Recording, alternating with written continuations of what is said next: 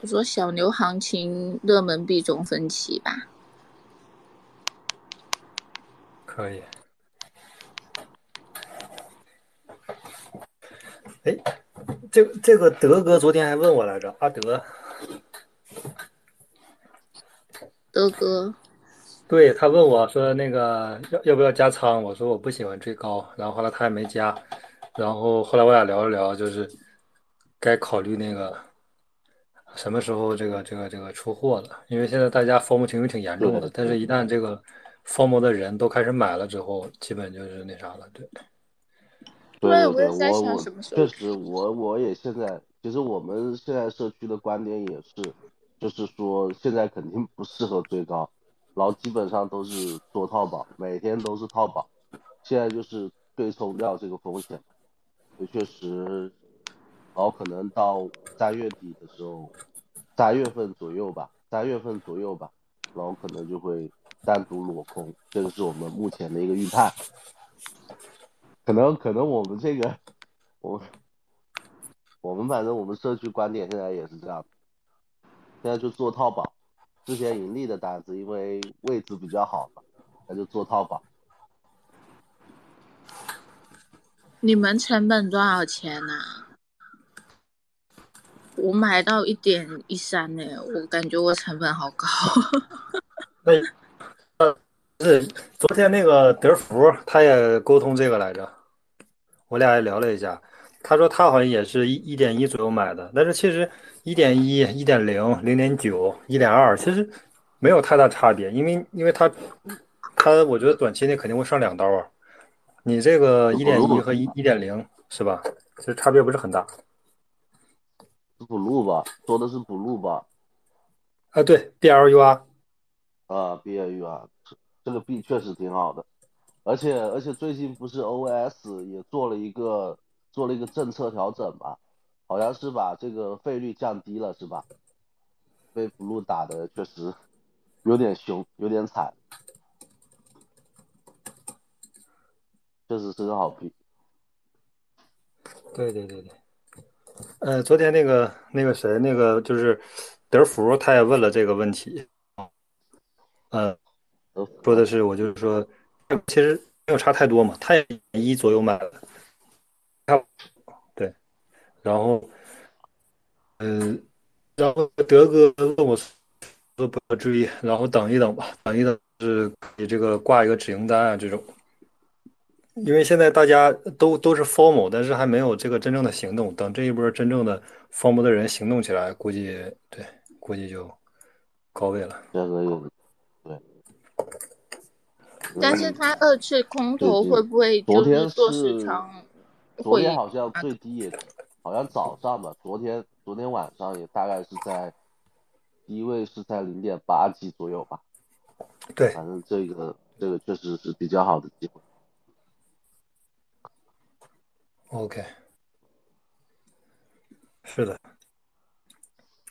嗯，然后他，哎，哥们，我想问一下，就是不是还有最近搞的一些新币还搞了不少，比如 OK OK 最近上新币上的还挺勤快的，嗯，但是那个 GNS 我们搞的比较少，是 Blue 啊 GFT 啊这些 CORE 啊这些都有搞，哦也是直接可以用我们的那个 BR 三的一分钟策略去撸，然后 G N G N S 也行。但是 GNS 相对来说，它是已经其他平台已经发了币嘛，然后可能链上很多价格，很多人的就是很多之前的大户已经提前建仓了，价格可能就在五刀左右吧，可能还有更低的，所以就这个小风险的去弄了一下，其他的都都有参与。对挺好的，挺挺挺涉猎很广泛。哎，主持人，你问啥呀？我是想问，不是那边的话呢，不是会有第二轮的这个代币空投嘛？做市商那边会有可能就是先拉高那个价格嘛？嗯。然后就是如果再一次爆发顶点，会不会在就是二轮空投后啊？呃。就就因为我我这思路可能跟跟大多数的还不一样啊，我这个就很简单，就是，呃，第一是不会长拿，第二就是因为这种都是行情，这种就是情绪币嘛，情绪币。然后，呃，第一轮空投的话，它空投是这样，六十天之后才会释放，就是即使给你空投了之后，也得六十天之后才能到你这个用户的手里。呃，然后第一轮呢，其实还没到呢。然后这种情绪币，我我理解就是跟之前那种就是正螺旋其实比较像，就是那种呃币价越高，然后它这个产品的这个。用的人越多，然后刷量的人越多，然后这个呃破单的人越多，然后它一个正循环，循环到一定程度之后，开始这个当这个收益降低的时候，大家开始抛的时候，然后币价又下跌，然后又形成一个这种死亡螺旋，那大概是这么个体量。然后像这种情绪币，就是一般我我觉得也就三到七天吧，就我觉得三天应该就能上两刀，然后如果说像理想的状态，可能七天能上三刀啊这种，就是。嗯，就是一个情绪币，然后买完就赶紧换车就得了。它可能会，嗯，持续很长时间的一个呃下跌去洗盘啊。我我就是就是正常的一个对一个新币的这个这个这个推断啊，但是不一定不一定这样走。呃，其实 A K 哥，你这样说的一个短期的波段策略是挺好的，这种这种方式相对来说就是盈利概率很大的。因为短期它上行，特别它基本面又比较好，然后它这个大家疯魔的情绪比较好，这个时候确实去符合我们这个话题，风浪越大，越贵的，确实是这种挺好的。然后如果是想做长期建仓的话，那肯定也要经历先过掉这一段时间再说，等价格真正跌到比较相对比较低，或者说长期横盘的这种位置。确实是很好的位置，这个才适合做。是的，哎，那个老哥，这个 B 就是那个陈大 C，他还过来吗？陈大 C 啊，我问问哈。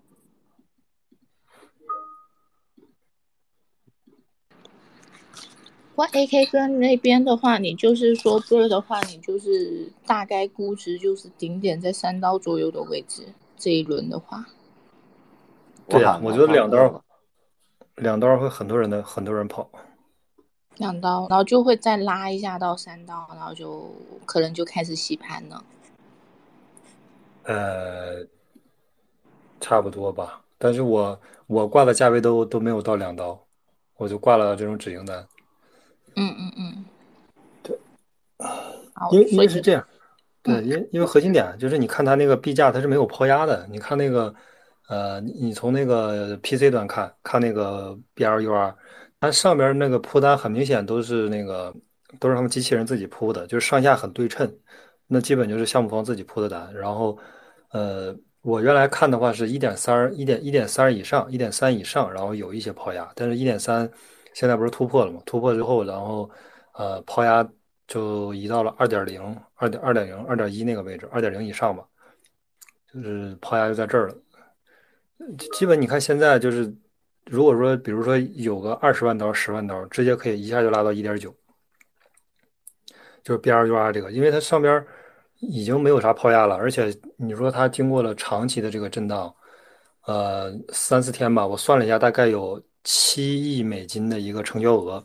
你七亿美金的成交额，呃，总共释放的这个呃解锁的这个 token 才有六千多万美金，其实早就已经把这个。呃，这个叫啥来着？空投的这个消化掉了。就比如说咱们第一点说，它嗯七亿美金有一半是咱假如说项目方刷的，正常项目方肯定会刷嘛，但是刷的比例不会这么高。咱按百分之五十来算的话，那还有三亿三三点五亿刀是吧？三点五亿刀也完全 care 住这个这个六千万美金。所以说现在空投的那个抛压早就已经释放掉了，然后现在。嗯，那你说没有抛压之后，那那现在短期之内大家 formal，那如果说作为项目方来说，不就一个出路吗？就是大家 formal，那我就拉盘，是吧？配合大家拉盘，然后呃拉一波套一波，然后套一波之后，比如说我再洗它个一个月两个月，然后再再走下一轮，基本都是这种路子。但是这个是正常的判断。如果说他是个正常的市值管理的这个这个这个这个。团队是吧？那他肯定就是这种短期利利用大家的 form，然后上车，然后上车的话，然后拉高，然后大家再上车，再拉高，再再上车，直到就是说，比如拉到一点一呃两刀，或者是二点五，或者一点八的时候，大家原来的这波人止盈，那可能就会有一波回调。但是如果说止盈的人不多，他会继续拉，因为现现在项目方手里全是 U 啊，你想一想，布莱尔大家这么多人上车，我我知道的周围就已经有四五个人了，已经上车了，然后。而且现在全网全 Twitter 都在讨论这个币，基本上，呃，微信群我看见聊天的也是聊这个布莱尔这个比较多。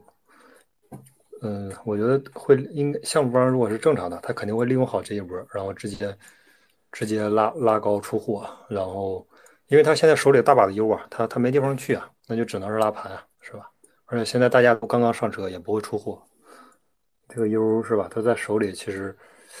只有拉盘呗，拉盘，然后拉更多的人进来，大体是这样。嗯，陈大 T，陈大，嗯嗯，我我刚刚帮你那个总结一下，就是因为现在已经看到就 PC 端卖压那边在二点多左右，所以的话呢，等等吧，他还没回复呢。好嘞，好，好，那 AK，我们基本的判断也类似是这样的。呃，但是像这样，但是这样的细节会更多。呃，我们 B 二三去做这种 OK 的上新币是这样的方式，就一个如果是纯技术面的话，可能上新之后，呃，等价格稍微稳定之后，然后有我们的趋势信号，我们会用一分钟的信号去直接去撸，就是刚上的时候直接就可以撸，因为当时可能对什么基本面呐等等那些东西都不熟悉之后。就可以去做一个波段，每次波段可能会有个二三十个点，就刚上新的币确实是很容易就拿到这个波段的盈利，然后等可能相对来说对这个币比较熟悉之后啊，呃，可能就会在低位去做一些中长期的一个布局吧，然后反正前面几天都是以这种短撸的方式为主，嗯，这是我们大致的一个方式嘛。就趋势信号确实很好用，很准，但如果不懂去选那个选山寨的朋友，可以直接去看 BTC 以太坊的大周期的一个趋势信号。呃，近期的一个行情的一个判断就是现在就是套榜，然后因为我们低位建仓的币基本上全部都套上了，就是套保就主动的去规避这个风险。嗯，到三月份再说再说单方。单方向裸空的事情吧，因为近期肯定还是疯某情绪比较重，但是也不建议现在的就是整体行情呢，也不是很建议就大家现在去追高，然后是观望观望观望一下会比较好，然后也可以去找一些相对比较硬一些的币，就是说大盘回就之前哈大盘回调，然后然后像那个 LIT 啊。琳娜这些币确实相对比较就比较硬一些，嗯，但是现在这个位置确实对于手上没有单的人确实会比较焦虑啊，因为相对是一个小高位嘛，然后然后可能我们预判老是等等后面吧，不着急等后面不录的这个波段机会就可以撸一撸这样的，嗯，我们整个方向是是类似是这样的，嗯。好嘞，谢谢。有有有朋友想一起上麦聊一聊最近的行情的这个事情吧？然后或者我们呃整个方向随便聊哪些内容都行。明哥也上线了，明哥。对的。哎，那我我这边也好奇想知道一下哈，那马奇那边最近就有说他被拉去做盘圈的一个刚刚又有一个新闻，就是 BLUR 发布。交易 gas 费用数据，然后已经超越了什么？超越了 Uniswap，现在战略第一，就是数据上已经开始支持了，肯定有一波小的一个疯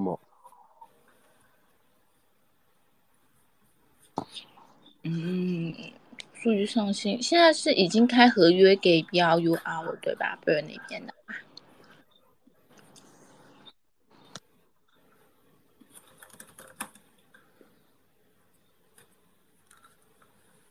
台下的小伙伴呢，如果还没有追踪我们 Master 的话，记得追踪我们 Master 哦，然后加入我们的学习群。然后呢，现在拼上推上面的有两个关于就是 B L U L 那边的消息，一个是 A K 哥那边的，然后一个是就是 Cherry 哥 B 一二三那边的。然后从 A K 哥的那个推特 PO 上面呢，你可以看到他那边的分 A 析 K 哦。哥，你的那声音有点小，有点小，那个朋友。A K 哥，Cherry 哥是是不是没有听到我讲话背景的声音吧。我没说话，那个主持人在说刚刚。主持人麦没打开，没听到主持人。我没听 我就在想说，Jerry 哥那边是不是一直没有听到我讲话？对，因为因为刚才主持人说话的话，就是那个老哥，你这边老打断他，然后应该是你听不到他说话，但是我能正常听到主持人说话，估估计是哦，对好我对就是先闭麦，我先看看情况。好嘞，嗯，不要。我能听到你俩。说话，但是你俩可能互相之间对。我这边听到 Jerry 哥的，Jerry 哥，要不然你下去，我再拉你上来一下。好，我这我边我这边先闭麦哈。好嘞，好嘞。那那 A K 哥，你 Burn 那边，你你的思路分析，因为刚刚有很多刚新来的小伙伴嘛，你可以整体思路分析再讲一下，再讲一下，不然大家周日晚一点点起来。对，其其实我不是很擅长这种短线啊，但是，呃，但是我我不是还有一个那个那个那个那个那个那个职业嘛，就是那个，呃反反正他这个职业的这个特特点就是这个终局思维啊，就是你不用考虑说这个它中间的过程是啥样的，但是你你就考虑它最终的目的就行了。然后咱们就考虑这个布莱尔嘛，布莱尔他现在，呃，现在除了币安应该都上了，然后除了币安都上了。这就有有一个点就是啥呢？币安这边就比较被动，因为啥？因为他其实也没有考虑到，就是布莱尔现在的流量这么大，然后导致从很多这个用户啊都从币安转资金转到 OK 来，就是把这个币安的很多资金其实吸吸到 OK 这边来了。然后 OK 这边呢，呃，这然后这个 token 又又刚好又一持续的火，它不是说火了一天两天三天，它现在持续火了可能有呃五六天了六七天了，然后还在这个热度还在逐渐的在这个扩扩散的一个趋势，呃，然后我我觉得这是 Blair 这个现在目前来看，就是说其实就是就是一个情绪币，然后大家呢。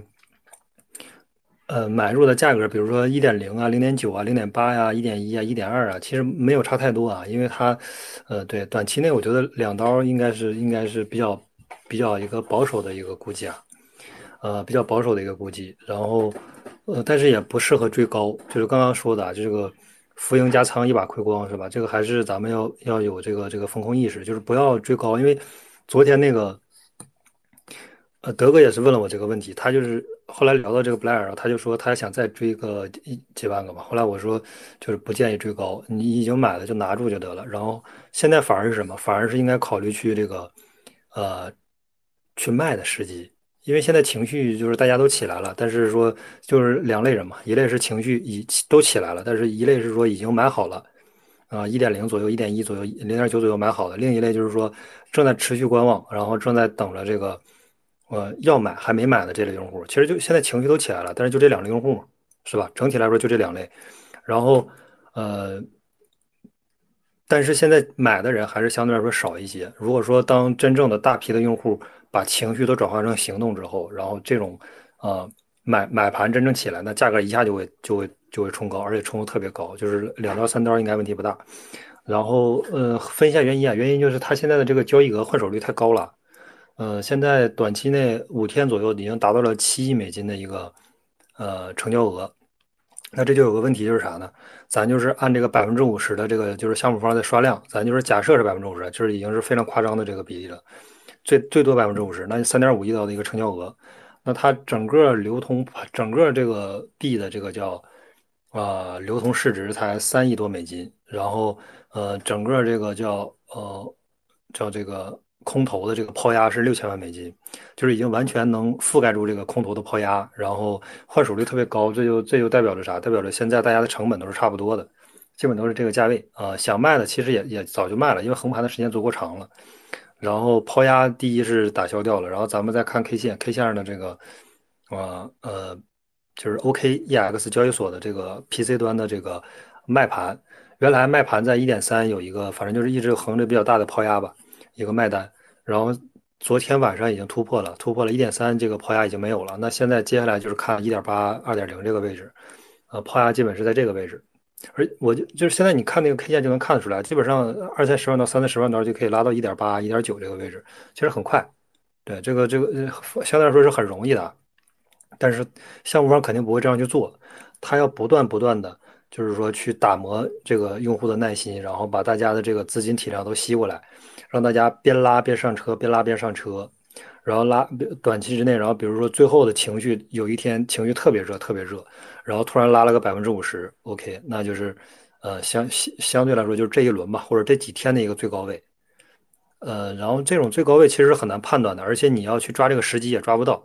呃，建议的话就是挂一个这种止盈单，比如说挂你挂一点九也可以是吧？挂二点零、挂二点一、挂二点五都可以，但是一定要最好是分批挂上这种止盈单，就不用去去看它，因为因为那种情绪可能也就十几分钟，它立刻就会下来。比如瞬间涨了个百分之五十，可能那最后那百分之三十可能也就十几分钟涨上去的，然后就会插个针就会下来，那可能宣告这一轮情绪就到这样了，就是也不会再突破这个前高了。呃，整体是这样，三天吧，一个时间点是，呃，两三天之内，然后另外一个就是七天，两三天应该上两刀应该是可以的，然后，嗯，上三刀的话不确定啊，有可能是冲一下这个，但是短线其实就是就是这个思路啊，也没没有什么思路，就是情绪币嘛，你就是看情绪嘛，情绪到了最高点，那你就得卖啊，然后现在就是如果说已经持有的。已经持有的就是建议，就是不建议。已已持有的就是说可以去想、去思考，你要卖在哪个位置，因为涨是必然的，啊，没有抛压不就是涨吗？而且现在情绪这么高，项目方手里大把的油，他不去拉盘，他干嘛呢？嗯，这是已经持有的，没有持有的其实也不建议追高啊，对，不建议追高啊。好，谢谢 AK 哥。然后我们这边 Jerry 哥听到我讲话吗？然后你开麦测试一下，你那边麦可以吗？呃，能听到，能听到，没问题。好了，啊，非常感，非常感谢。好，那 Jerry 哥，你这边你也分享一下，就是哎，自由聊吧。我看到于景哥也上来了，那 Jerry 哥，你这边你也，我们自由聊吧，今天放松一点。Hello，Hello，嗨。好，好好好，好。那我先说一下 blue 的，也是像刚刚那样的观点哈，啊，我我再提前，我再补充一个，就是说这种上新币之前，哎，可能有的一个机会，呃，之前像那个 AK 哥说，就是短线的这种方式，其实我们也可能差不多，就是用 B 二三七号，呃，去上新之后去撸，然后我分享一个上新前的一个方式，呃，正好也看到那个主持人把我们这个推文了。然后放在那个放在那个呃置顶了，呃，像这种上新前的币，可以去关注一下那些 D E S 的上有没有池子，因为可能有一些空头啊，他会就是有有些人他就提前有币，或者说从不知道什么渠道里面提前就有了，他们可能就会在 D E S 里面去交易，呃，或者是说有一些其他交易所呃可能也会有就提前抢跑的这个方式嘛。然后可以去看一下链上的一个价格，呃，我我们群十五号的时候就，当时凌晨两点半嘛，不是推推后时间了嘛，十五号的时候，哎，我们就提前去去链上去，呃，E I N H 这个叫这个 D E S 上面去去提前去链上去搬砖了，然后可能有的群友就搬了三四次，我自己是搬了一次，但是当时的 gas 费确实是挺高的，当时整个。以太坊的 gas 应该是高峰的时候拥堵到了两百刀吧，就搬一次两搬一次要四百油的一个成本，呃，将近四百油的一个成本。然后这这个机会确实是挺好的，因为呃链上跟那个交易所的价差最大的时候是差了十倍，就链上可能就是零点二呀、零点三呐，然后交易所上是呃三刀啊或者呃。最高的时候是三刀，反正后面就价格越越掰越小，大家可以注意一下这个事情。就是如果以后有什么上新币的时候，就可以提前去链上去布局，看看哪个 DES 池子里面有，然后去看一下它的一个链上的一个底价是多少，然后再看交易所的一个价格，这样你就这样其实可以帮助自己判断一下，就是说，哎，具体是哪个呃哪个位置可能是会形成底部，然后再结合 K 线，结合我们趋势信号去做一个买入的一个计划。这个是我我想分享的一个，就是在新币上新之前可以去链上，或者说其他平台去关注一下这个价格是多少。嗯，好，好，谢谢这个玉静哥，你那边大家大家自由开麦吧，今天就就就我不。军医老哥，军医老哥，我看我看是不是有啥分享？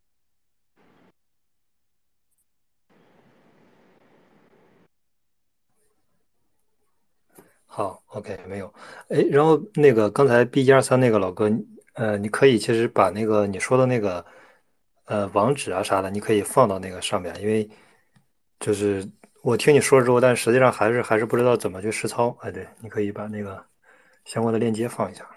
Hello，嗨，大家早上好。呃，刚才正好在放耳机嘛，然后是耽误了一下。是是这样的情况的话，是因为很久没过来了，过来的话也是在下面的话就是听了一些。听得非常，AK 兄弟说的非常不错啊。那我现在其实谈到另外一点的话，其实大家 Blur 这个这波风潮的话，基本上很多人已经踩上去了，对，有些人已经是拿到一些红利。那刚才的话，这兄弟也说的很不错，其实就是就是这样的一个趋势嘛。如果好的时候在高峰卖掉，那其实实现一点，呃，赚一点咖啡钱，我认为挺好的，是不是？非常非常正确的。还有还有大家的话，我我关最近关注了那个。那个是 Element，Element 他们也是要也也是说要准备让大家 participate 参与嘛，参与之后也会发些空投。我认为他真正掌握了一些这个这个时机啊。如果是这样的话，大家也不妨未来也可以去关注他们，对不对？看一下他们到底有什么一些做法。然后他们也是谈到了，他们也会把总部搬到香港地区啊。这样的话是是否更好的拉动了是国内的中国国内的这这些这些流量嘛 OK，这这是我的一些看法。那然后呢，是在在海外这边的话，我其实分析了，就是就是从到十六、十七号嘛，就是两天的区块链周，再加上就是很多 After Party，那很多观察到很多 SaaS 平台的一些传统传统行业的科技 IT 的公司，已经是真正非常的拥抱区块链了。我认为这是很好的一个趋势。那其实这段时间的话，在熊市这段。那短暂的时间啊，我因为我们没办法判断未来的一个趋势，啊，现在不管是说临时起来了，或者将来还是二零二三年一年还是这样的一个一个起伏不定的一个弱势吧，熊市吧，但是 builder 做做技术的人还是非常的勤奋的，非常非常勤奋的。啊，其实包括今天下午的两点到六点钟还有一个活动，就是我们叫零知识嘛，zero knowledge 的一些一些活动嘛，就是看一些有什么好的项目，大家都去。去去在里面去谈论，然后真正是没有人在特别多在谈论这某某一个币种或者什么的，因为我认为是跟跟对了一个趋势一个方向，那自然而然就会有很多好的项目在里面，啊，在都为投资也好，投机也好，啊，趋势也好，那就大家就会看到了，就是就是我就是做这些一个简单的分享，好，谢谢。好嘞，感谢感谢，谢谢玉兴哥。那那刚才就是就是 Jerry 哥那边呢，他就有讲到，就是要在注意，就是链上这一个池子的建立，然后看有没有去搬砖撸毛。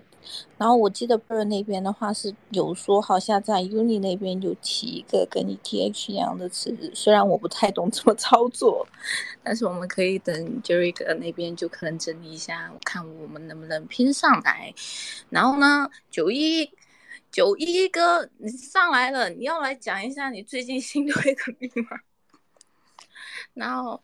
哎哥，但是我这边呢，我就比较想问马蹄哎，因为呢，就是最近就有说他被国内那边就盘圈拿去当一个代币了，那会影响他本来整体生态吗？因为他好像人冲进来，大妈们冲进来之后呢，它很稳定上涨中。嗯，挺好的。那我觉得一个核心点，你要关注那个盘子什么时候崩啊，就是。我看了一下，大概应该是十十天左右吧，一般也就一两个月这个时间。你主要看一下那个，呃盘子那个合约地址，你看下它那个 token 什么时候开始减少啊？那它要减少的话，基本就出货了嘛。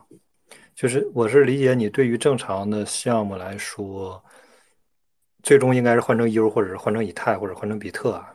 马蹄不会是一个长期持有的一个标的，所以说盘子迟早是要崩的。只不过是我我理解可能是 gas 费低、速度快啊这种，采用了马蹄的这个这个中介方式嘛，就跟你去那个波场一样是吧？你去波场上你是不会持有 TRX 的啊，你会持有 TRX 上的 U 对。你你可以关注一下它那个合约地址，就什么时候开始减少，然后它这个呃不再不再增加，然后开始减少，巨量减少，那就赶紧对，因为因为就是成也萧何，败也萧何嘛，它这个盘子起来肯定因为这个盘子就是崩掉。然后另外一个就是 Blair，Blair，嗯，就是咱们我刚才说的都是这种情绪面和这种就是说这个嗯技术不就是这个 K 线相关的，但是还有一个就是说它相关的那个技术，就是不是 K 线的技术，是那种真正的技术。嗯，其实它我理解跟这个，嗯，就是第一，它体验是比 ONC 好嘛。第二就是它这个刷量啊，其实跟那个当年的苏谁其实比较像。哇，九幺幺老师来了，呃，跟当年的苏谁是比较像的。但是，嗯，区别就在于哪儿？在于就是说，它不仅仅是说就是刷量，我我给你这个刷量，然后这个奖励，还有这个挖刷量挖矿嘛，还有这个挂单挖矿。它除了这个以外，它的核心价值就是什么？就是是你。挂单啊，这个是真正有价值的东西，它不是说你你你挂了单之后是吧？这个是没有价值。比如你刷量，说量是挺高的，但是光刷量这个是没有意义的，因为你你刷量这不就是造假吗？但是如果你真正的去挂单，你把这个盘口铺的特别厚，比如说我这个呃 Doodles，我想卖二十个以太坊。然后十九、十九、十九点五、十九点零、十九点二、十九点三、十点四，每一个档位都有很多的订单部去吃。那你说我是去这儿去卖，还是说我去 OpenSea 上有百分之十的滑点我再去卖啊？所以这个大家用脚投票都知道，我肯定会来布莱尔，就是他的这个激励方式是正向的，是正螺旋的，所以这个是有价值的一个激励啊。你要是纯就是像之前张建的那个 Fcoin 去刷量交易，那个就是一个空气嘛，因为它实际上本质上是没有任何价值的。但是现在我们这个 NFT 它最需要的就是流动性，它反而激励的是流动性，所以我理解这个价值是一个算是一个正向循环吧。就是咱们考虑的这件啊 b l a i r 这个它的价值本身嘛，它就是给这个 NFT 提供流动性嘛。咱就是说不说先不说这个呃交互方式，也不说这个版税啊这些，它就是。比 OpenSea 的流动性要更好，这个事就决定了它肯定会超过 OpenSea，这个是一个必然的一个结果。对，然后呃，这是 Blair 这个，嗯，然后九幺幺老师这个要聊一下狗狗币吗？啊，这个狗狗狗币不行了，狗狗币，狗狗币这个说难听点就是，妈妈的寡妇死了儿没绝对没指望。这个现在的行情的话，只能八倍做多以太坊。真的，以太坊才是真正的价值币啊！其他价值币没有加真正的，就是其他币是价值币，但是没有加真正的价值币。我的八倍以太坊多单就是让我赢了，我就认为赢不赢不重要，重要的是我今天很开心。昨天晚上啊，都可以官方给我回复了，就今年那个那个夹克肯定能运到，说谁的不谁的都可以不运，那肯定能运到我的啊！当然是一件啊，就就运一件。然后昨天晚上我就做梦，他妈的梦见那个，老是说前后纹身都有龙，我操，我就梦见两条龙都起来了，都飞出来了。所以这个两条龙飞飞起飞起来，就代表玉龙在天嘛，是吧？绝对能起来这行情。这个这个天不亮起来送豆腐，这大家都别这样了，就是这一定要要要要要把握住这这两个月，是吧？我认为今年上半年在六月五五月五月中旬吧，你这个四万五这这绝对能见到。这仅仅只是刚刚开始，明年又减半了，是吧？一定不要悲观啊！一定不要悲观。这个、这个、这个，我已经我已经赢了，你还不相信我是吧？可以可以，呃，两两条龙，一条龙是以太坊，那另一个不就是狗狗币吗？你你的以太坊这不只有一条龙吗？那那是夹克，夹克，你们没你你们你们是没在那个社区是吧？那个那个那个那个那个夹克是前边一条龙，后边一条龙，而且是日本大师设计的，我操，太牛逼了！就我一夜，就是我做做梦，我都梦见两条龙起来，这这这，我是信风水的，我这个我这个感觉绝绝对绝对能能能能赢。你这边我问你个事情啊，这位兄弟，我问你一下事情啊，我问甲壳虫的话，其实大部分是中国人在里面的，对不对？不不，不是不是，他不是指甲壳虫，他是阿苏提那个甲壳，我他应该我是阿苏提的甲壳我听我听说了个甲壳虫，对不对？啊不不不，啊俺祖行，皮俺祖皮聊聊聊。甲甲壳虫，老哥甲壳虫他妈的，那那甲壳虫这这我看啊，这俺那个不在是吧？这甲壳虫你还在买？你这 我我我我都知道山东谁在推甲壳虫，你知道吗？我靠，还在推甲壳虫我跟。你们说一个事情啊，和你说一下嗯是说一个事情啊，你们现在要非常小心啊，要非常小心，因为的话是不管山东、江苏啊，他们都有经办的，你知道那些经办的，他们都有指标的了，你们要非常小心，一旦被抓到的话，进去了。我跟你说，兄弟，山东现在好的，老哥，我都亏完了，啊，都亏我都亏完了。不是不是，我跟你说一下，是全网在抓，OK。我等一下在外面我们知道，啊，抓哪个类型的？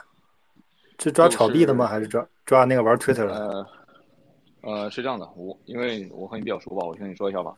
呃，他们是要去抓一些就是搞一些风貌的吧？有点听不见，是不是断了？老哥，你这个得重新说一下你可以。听到吗？你可以听到吗？AK，你能听到吗？听到，可以。麦可能比较远，你你靠近一点讲，可能就好了。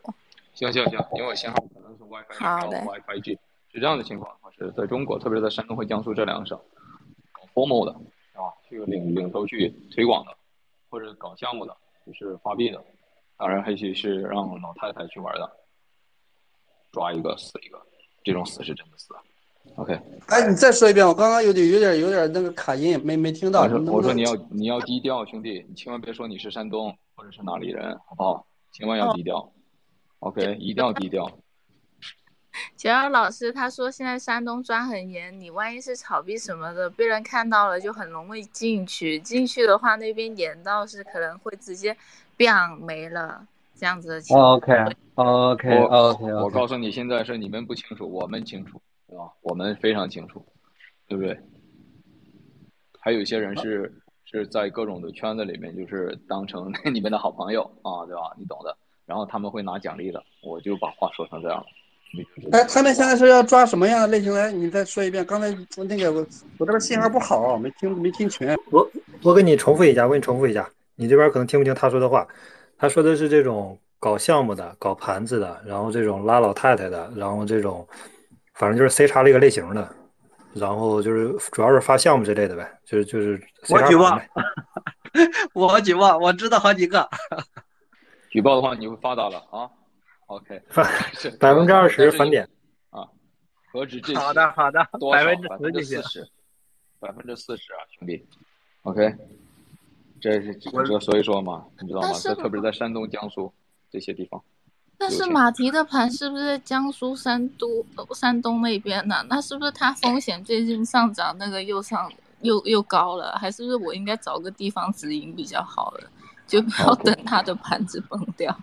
不要不要被一些说感觉的话是香港现在很火热，然后怎么样怎么样的，呃，地方没有钱了，对不对？然后呢，这些经办的人，对吧？然后联合警队的人，然后大家都可以搞了，他们都非常专业，出手又大方，对不对？你们要非常小心啊。OK，好的，友情提醒，友情提醒啊。OK，谢谢一个玉鑫哥好嘞，的提谢谢谢谢。哦，九幺老师，你把你山东那个帖还是删掉。没事儿没事儿，逮住我的话，我第一个举报小朱老师，让我亏了一百万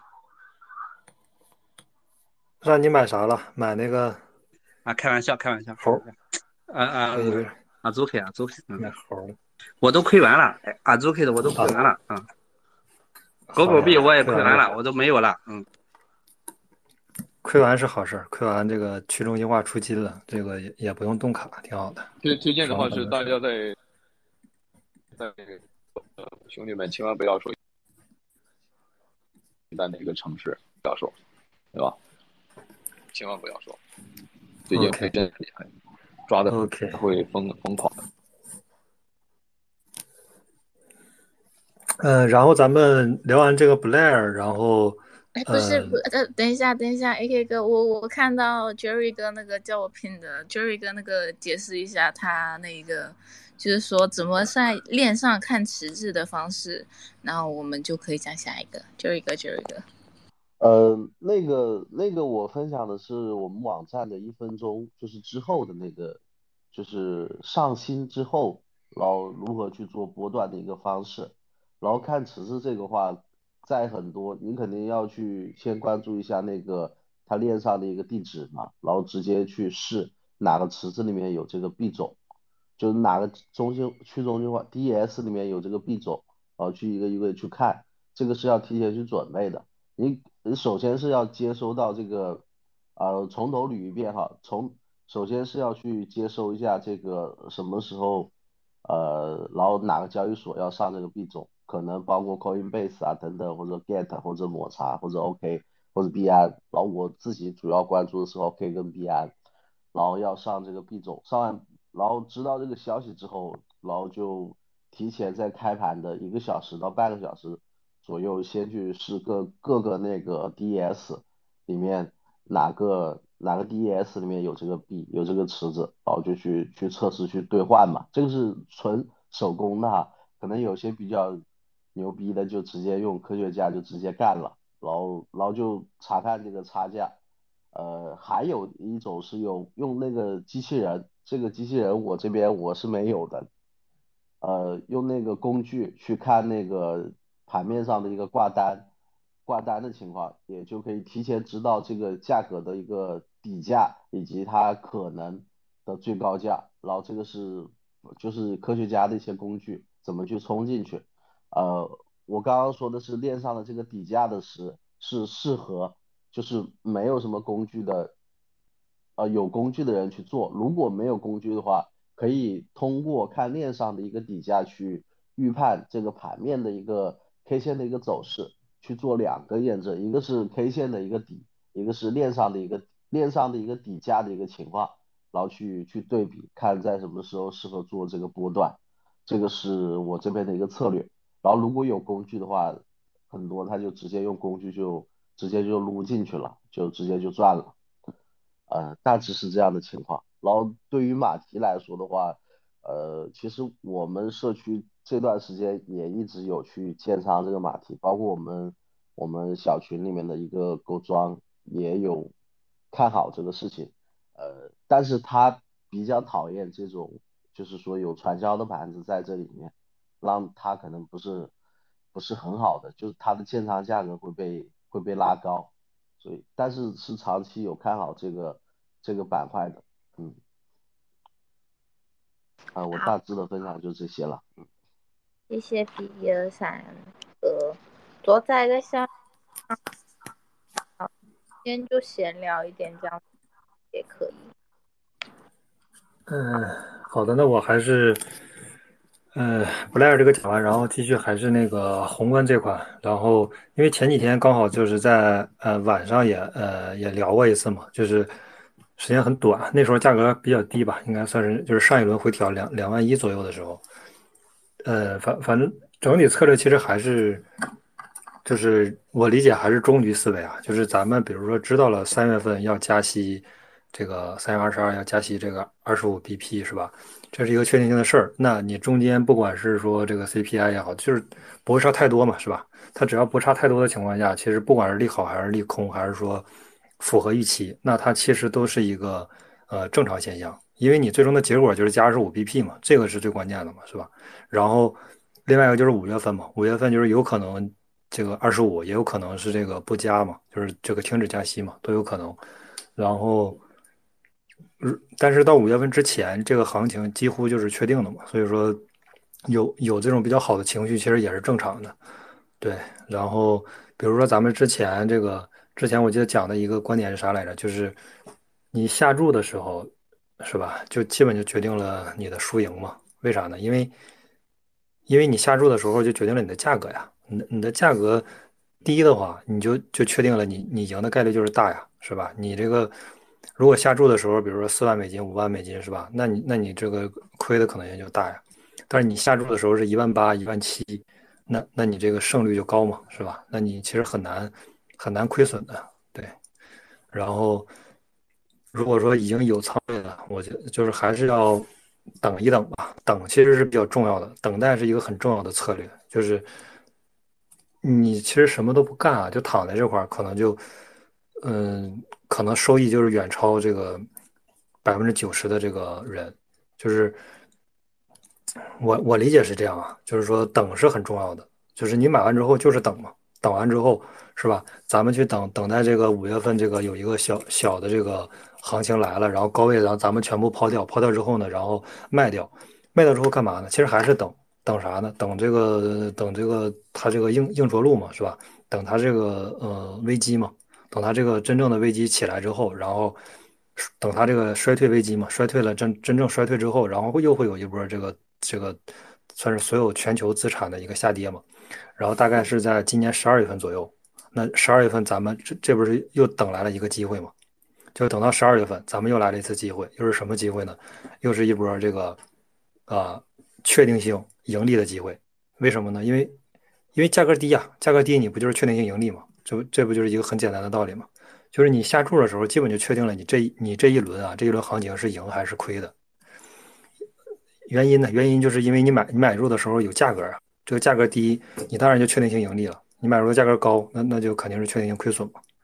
所以说，等待是很重要的，就是就是一直等，等到五月份，什么都不用干，就等到五月份。五月份一卖，然后继续等，等等等等什么呢？等衰退，衰退真正的来了，铺天盖地的这个世界末日了，然后金融危机了，衰退了，硬着陆了，等等这一系列新闻都出来之后，所有的这个资产，不管是这个股票啊，还是这种房产啊，还是这种数字货币，它都会有一轮下跌。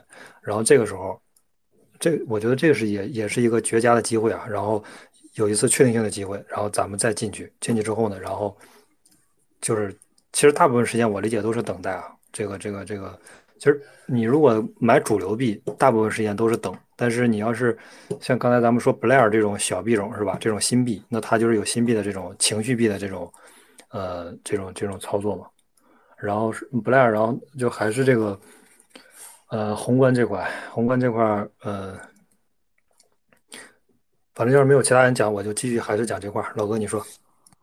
呃，像对我，其实我也非常赞成 AK 的一个这个中局思维的一个想法哈，就是说，呃，像三月份确定，我们大家都包括市场上肯定就大家都知道啊，加息二十五点肯定是跑不掉了。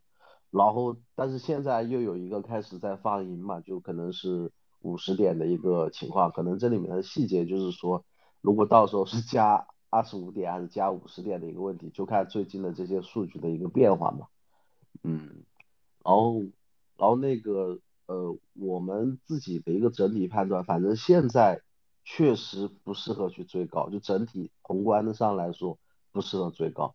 我们自己是全部全仓都做了套保的，就如果没在盯盘、没在做波段的时候，全仓都有做实时的套保。呃，然后我们预估三月份就在尝试去做空，就单方向的空，这个是我们的一个一个一个这样的一个周期，短线的一个周期的一个判断。然后像中长期的话，呃，还可能就是。也不会说很乐观吧，中长期的话也不会很乐观，因为这个也会在具体的去进行一个变化嘛。嗯，然后像像呃像五月或者十二月份这个情况，确实我们这边现在还分析的不是很够，这个但是但是应该也要看三月份这一波，如果真的是跌下来了之后，这个会跌到多低，然后反正。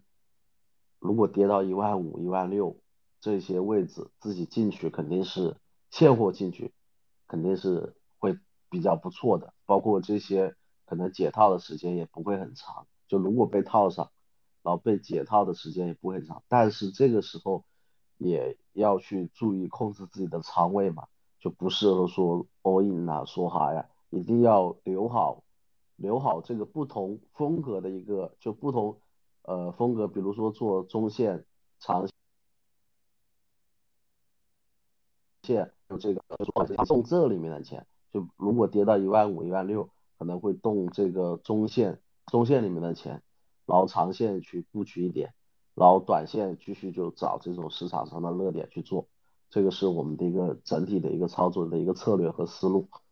嗯，然后具体的情况还是要看后面，然后我大概也就是这些情况要说了。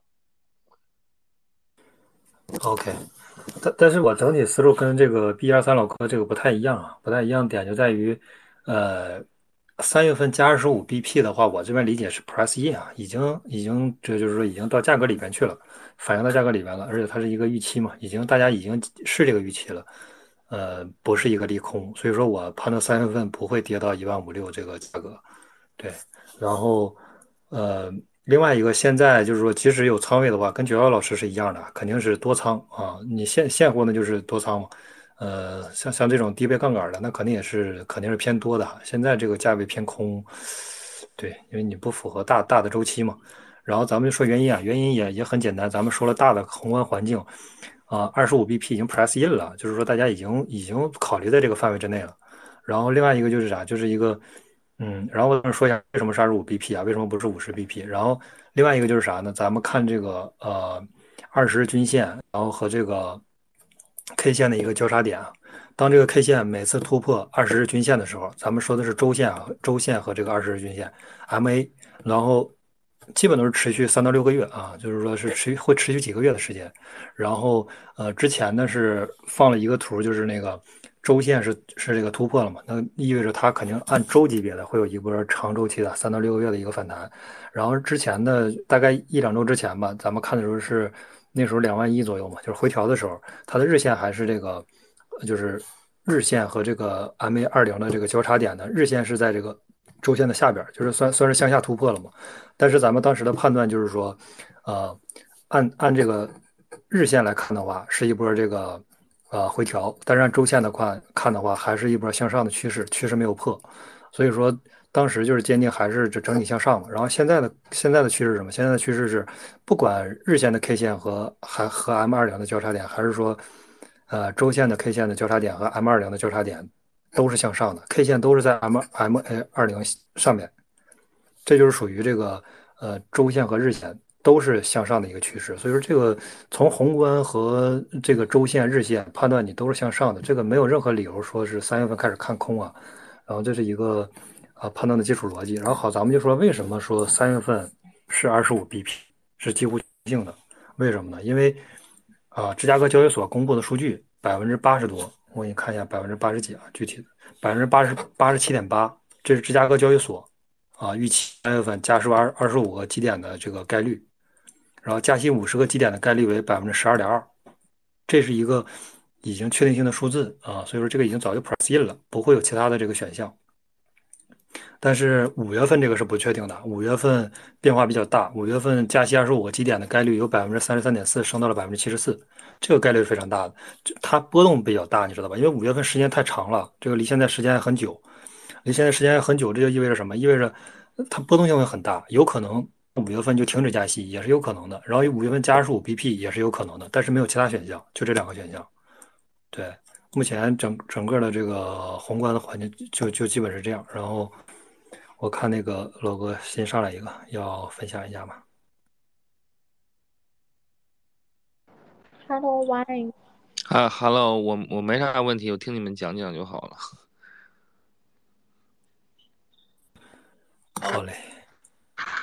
志哥上来的哦，但是这个这个币我拿了一个多单呢，已经翻了挺多了，牛逼！他这个这个上线当天我过了三天才开的吧？他他你说哪个币？哪老哥老哥你说哪个币没听清？就这个币啊，布莱尔对呀，布莱尔的啊，而且他是那个他他他他，呃，我我之前看到信息他是空头的发了不少是吗？空头已经消化掉了六千万美金，然后他应该是龙头吧？现在，他他是现在交易所上面就是发币的 NFT 交易所上面发币暂时比较，呃，就是行头行情比较好的。然后二期的一个空头呢，现在在活动进行中。然后呢，现在刚才前面就还空头啊，还空头啊，这还有啊。二期还在录啊，所以最近大家都跑去炒 NFT 啦，蓝筹涨了很多。NFT 要了，刷单。对的，对的。然后就是第一期的七十个，第一期的话就刚才看横盘有七十七亿美金还是七十，忘记。我看那 Open 还是反击他了，现在是吗？对的，对的，对的。但是也是会看说这个 Open C Open C 如果想反击的话，就直接发个币，他妈的让我们也炒炒币。然后炒图的东西，十个图大家都看有几个蓝筹是吧？呃猴子啦、啊 Zuki 啦，是不是嘟嘟啦？但是有几个有几个真正从从一拿到拿到十的是吧？那些东西的话，长期来看都是秋后的蚂蚱。我本来就是这个币我一我一直以为你是个女的呢，我 follow 你了，我原来你是个男的呀。哦，我用的变声器本来就跟那个这个这个币圈就是争夺资金的，对不对？所以所以所以 OKC 不发币就就不好。但是我昨天听听比尔说，好像也也要发币吧，所以你到底是男的还是女的呀？都行都行，你心中怎么想的就都可以。不是九幺幺，你都不知道他是男的还是女的吗？不知道，他是不男失望，他是不男不女，刚从泰国回来失。望了，这个。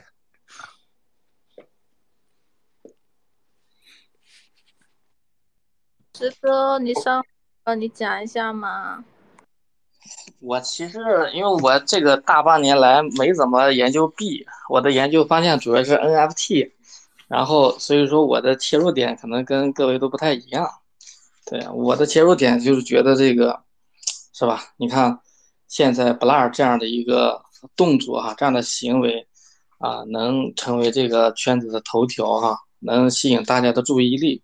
就是我觉得，在这个注意力的背后，我觉得我们还是应该关注这个大家呃后面的这个呃后面的逻辑吧，是吧？就是说它后面的这个利益结构哈啊，还有说就是说它其实是构成了一个新的一个行业的一个格局嘛，对，完了，但这个格局呢，核心是由于 NFT 哈，你不管你看好它还是不看好它哈，不管你是觉得它是空气还是觉得它是什么。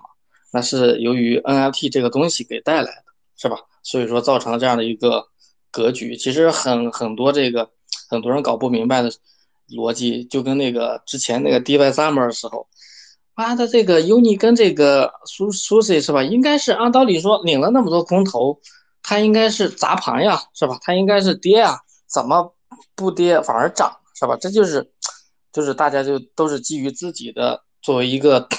撸空头的韭菜的一个角度去想这个事儿，但是实际上，因为它刚开始出来，对于资本来说，它有很大的想象空间；对于这个竞争对手来说，就对于当时候的 Binance 来说，是吧？它有可能会颠覆自己，所以说他们可能就成了这个买盘的一个主力军。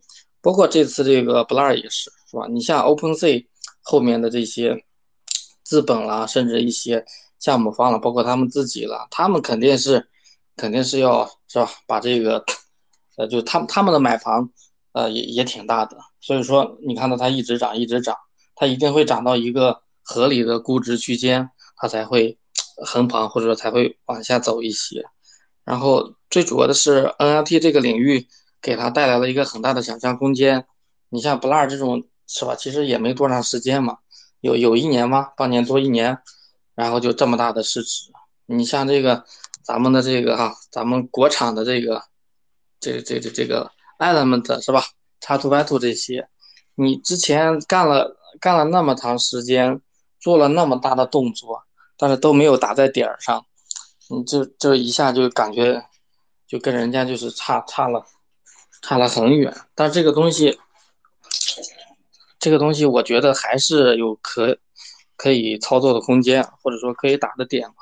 就其实我我我我现在更多的关注点还是在这个，呃 NFT 交易平台，还有这个，呃整个 NFT 的这个项目的这个，呃市值也好啊，或者说是未来这个，呃蓝筹的想象空间，我我还是在关注这一块儿。对，因为其实你你炒币的话，这这个它只是一时的嘛，是吧？但是你 你炒 N NFT 是吧？你是一辈子的。然后九幺幺一想。他妈的，你们这帮傻逼是吧？玩 NFT，但是你没发现现在这个市场里边，这除了公链那些啊，没有新的叙事可以讲了。只有结合 NFT 啊，即便你比如说是 GameFi 或者 SocialFi，它也得结合 NFT。那到最最终还是还是你得围绕这个 N NFT 来做文章嘛。所以说，我觉得就是反正绕来绕去吧，我觉得我们还是应该把这个注意力往这个 NFT 这块来放一放。对，因为它这个有个关键问题啊，关键问题，布莱尔能买吗？这是大家比较关心的。布莱尔，我觉得怎么说呢？我觉得得等等吧。反正我我自己是没买，对，因为这个这个东西你不好说，就跟 Uni 跟那个苏 i 当时候一样，是吧？那买完之后，后来就就他妈一直跌，是吧？跌了之后，后来又又又又一直涨，一直涨。我就觉得，他现在有有各种因素，就大家都有点，不管是站在资本的角度、VC 的角度，还是这个 OpenZ 的角度，还是这些呃用户的角度吧，还是投资人大户的角度、OG 的角度，其实大家都是有点 form，有点就是怕怕这个东西，怕错过这个东西。但是大家其实也都没有想的特别好。我觉得需要一个调整期吧，这个调整期可能是，呃，一到一到两个月，一一一到两个月，我觉得这个情绪就稳定，就会就会出现一个就是更合适的一个一一个机会点吧。然后其他的，反正，嗯，我觉得主要还是得看他的业务吧，还是得看这个 Blur 的这个业务，就是他现在的这个。呃，流动性解决方案也好哈，你叫或者说是这个什么也好，就是看看它后期的这个运营是不是能支撑它这个，呃，就是它这个收入模型能是不是能支撑它这个估值模型？如果说它它的这个，呃，就是这个现在现后面后续的业务要跟不上，也也也还是没用。所以说，我觉得还是应该看业务，呃，就第一还是要关注它的商业逻辑嘛，它得靠什么赚钱。那之前不是哎，现在 Blur 是多少手续费呢？我看 OpenSea 不是调到那个百千分之五了吗？但是其实我觉得千分之五，呃，你要是按照这个交易所的这种以前好像是千三吧，我记得，啊，这种的话，就长期来看是对整个市场是我觉得是利好的。这样的话，呃，它是能促进这个 NFT 的这个交易量或者叫流动性的吧，或者叫深度的。因为之前的话，你想想。像像一些比较蓝筹的项目，每一笔你你都交那么大的版税，交交交那么多的手续费，其实，呃，其实这个流动性就会差一些嘛。就大家觉得我操，我他妈拿着吧，我不到这个万不得已的时候，我不太愿意卖。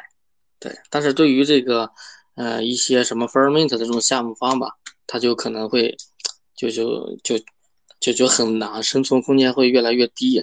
对你想想。本来 Ferment 就是想靠这些手续费、绑税这不是靠绑税来生存嘛？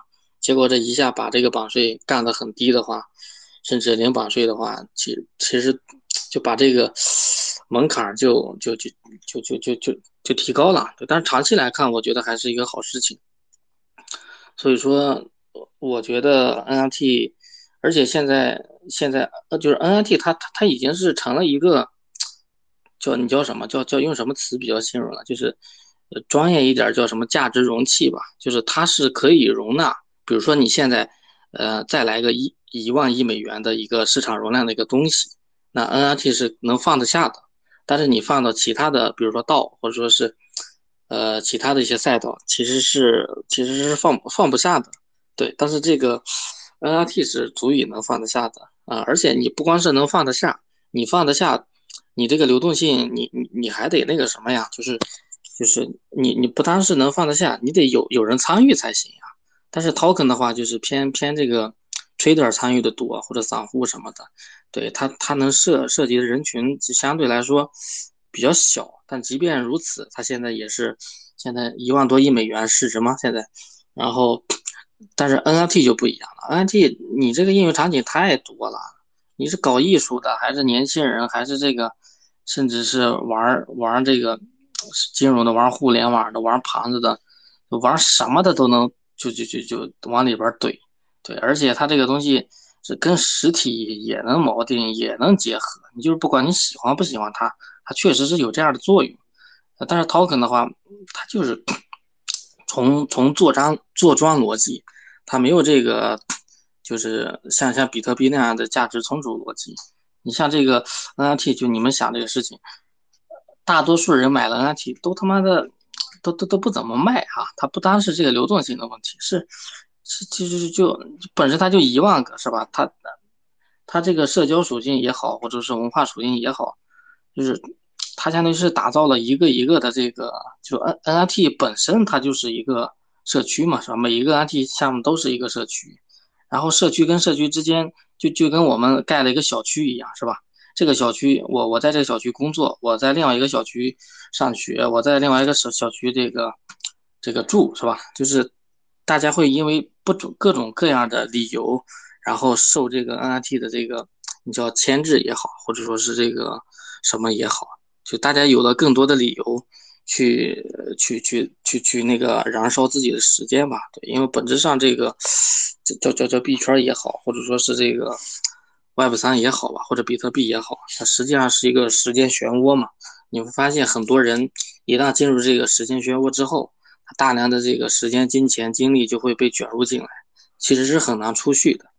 就就就呃，就说到这个流动性这个事儿嘛，就跟那个呃 NFT 的这个流动性嘛，它就有点像那个沼泽地。你你一旦进，就是你像 token 的流动性，就有点像江河湖海哈，就这种河河流式的这种流动性。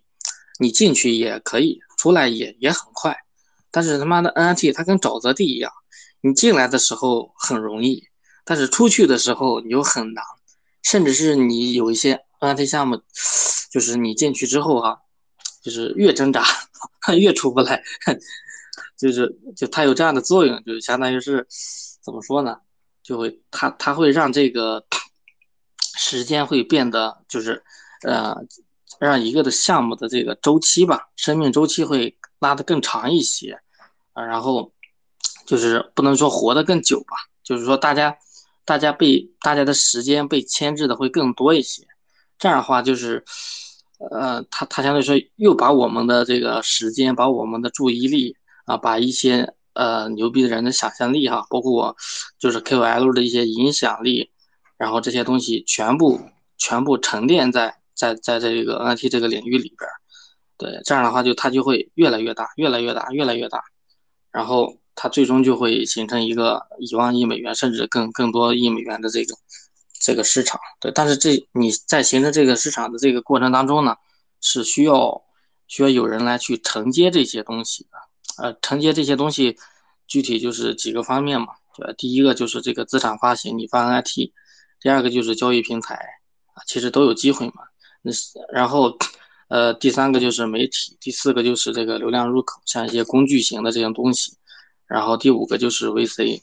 然后 VC 主要是分分分几个部分，第一个就是这个你投一级的项目，啊呃还有就是你做二级的做市商这种的，啊就其实你即即便是有了 Blur，它这个 NFT 还是需要大量的做市商的，然后还有就是这个，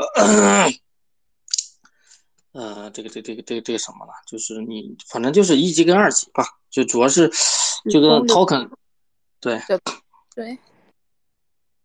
好，这个那其实 N 就是 Bird 这边你看好的话，就是在未来 NFT 的一个大行情里面呢，它可以就是把 NFT NFT Fi 这个方面，把那个金融属性的 Fi 呢交给一个更加大的市场，然后呢整体换手率啊，或者给 NFT 这本来。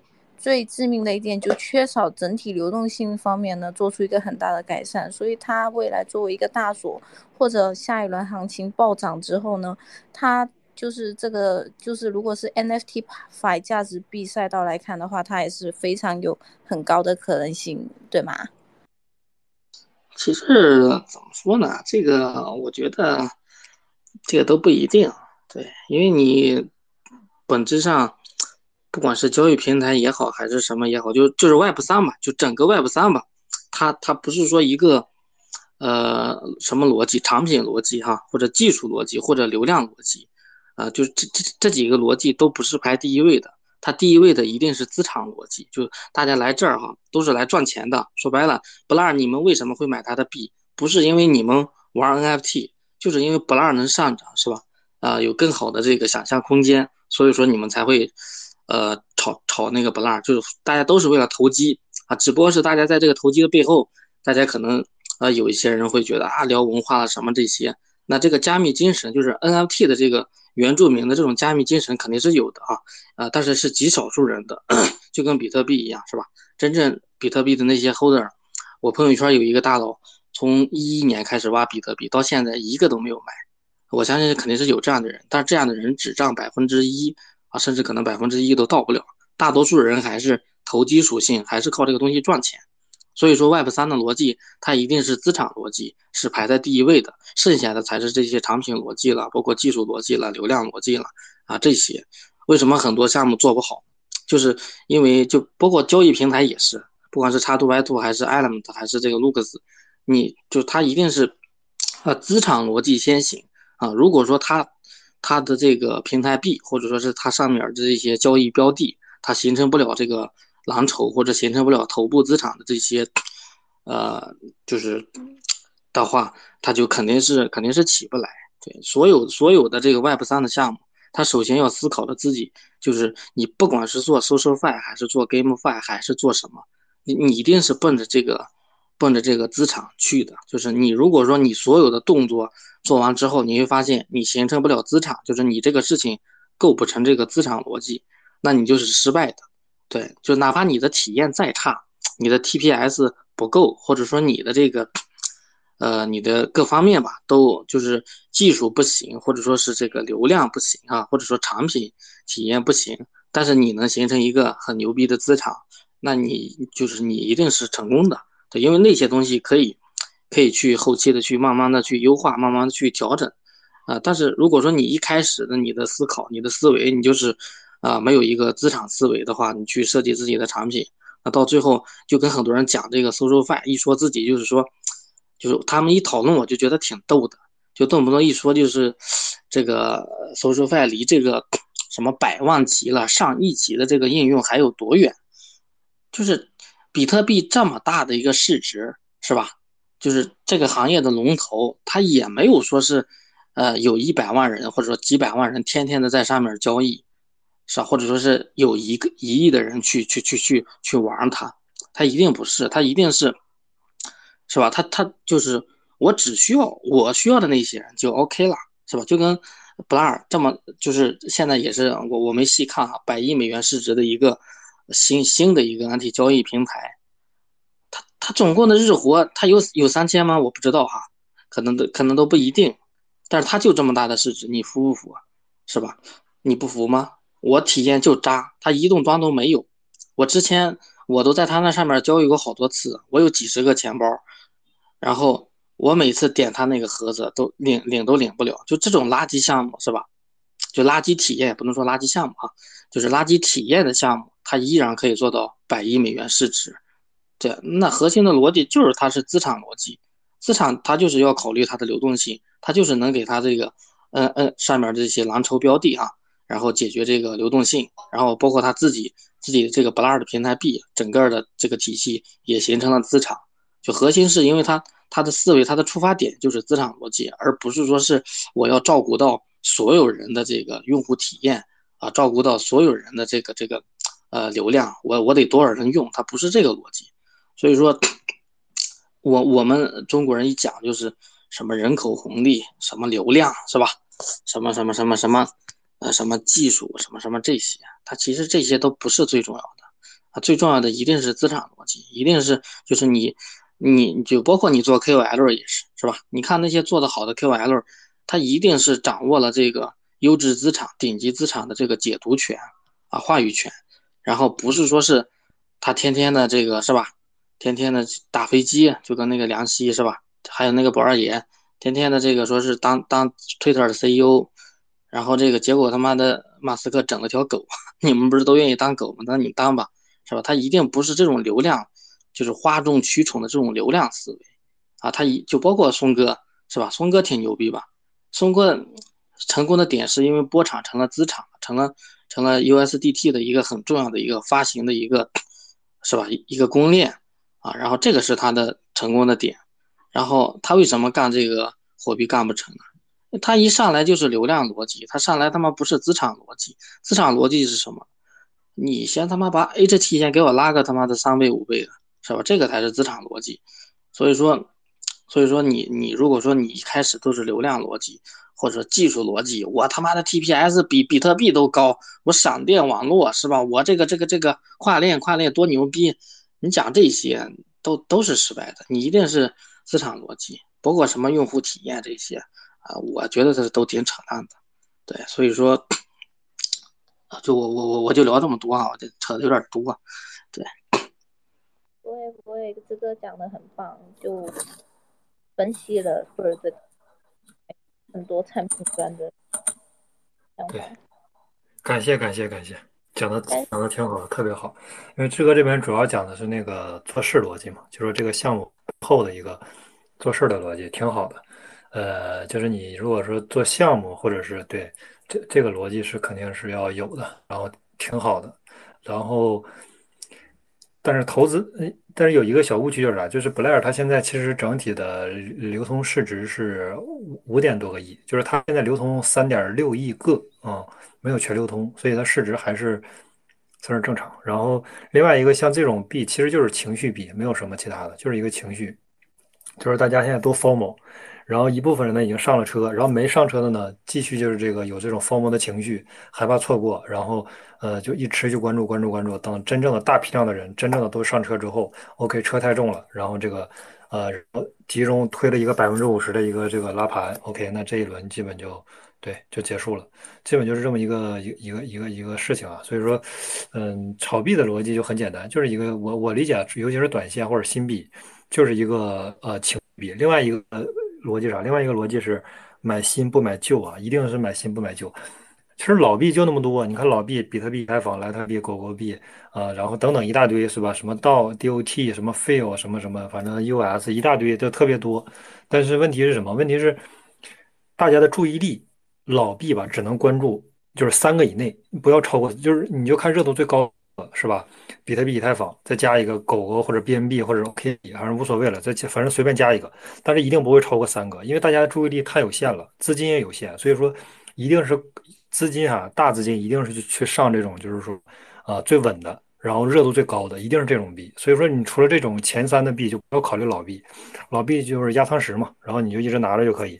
然后除了老币以外，咱们再考虑这个新币，嗯、新币核心点，核心点就是什么？你你要做任何事儿，肯定是看存量资金嘛，是吧？大家这个资金新增量资金去上哪儿？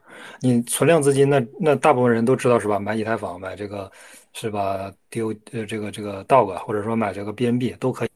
但是增量资金去，一旦比如说被这个新的这个资金吸引过来，这波人他一定是炒新的，因为老的币他也玩不明白，他也没有老的人玩的这个清楚，也没有老的人这个知根知底儿，所以说他一定是炒新币。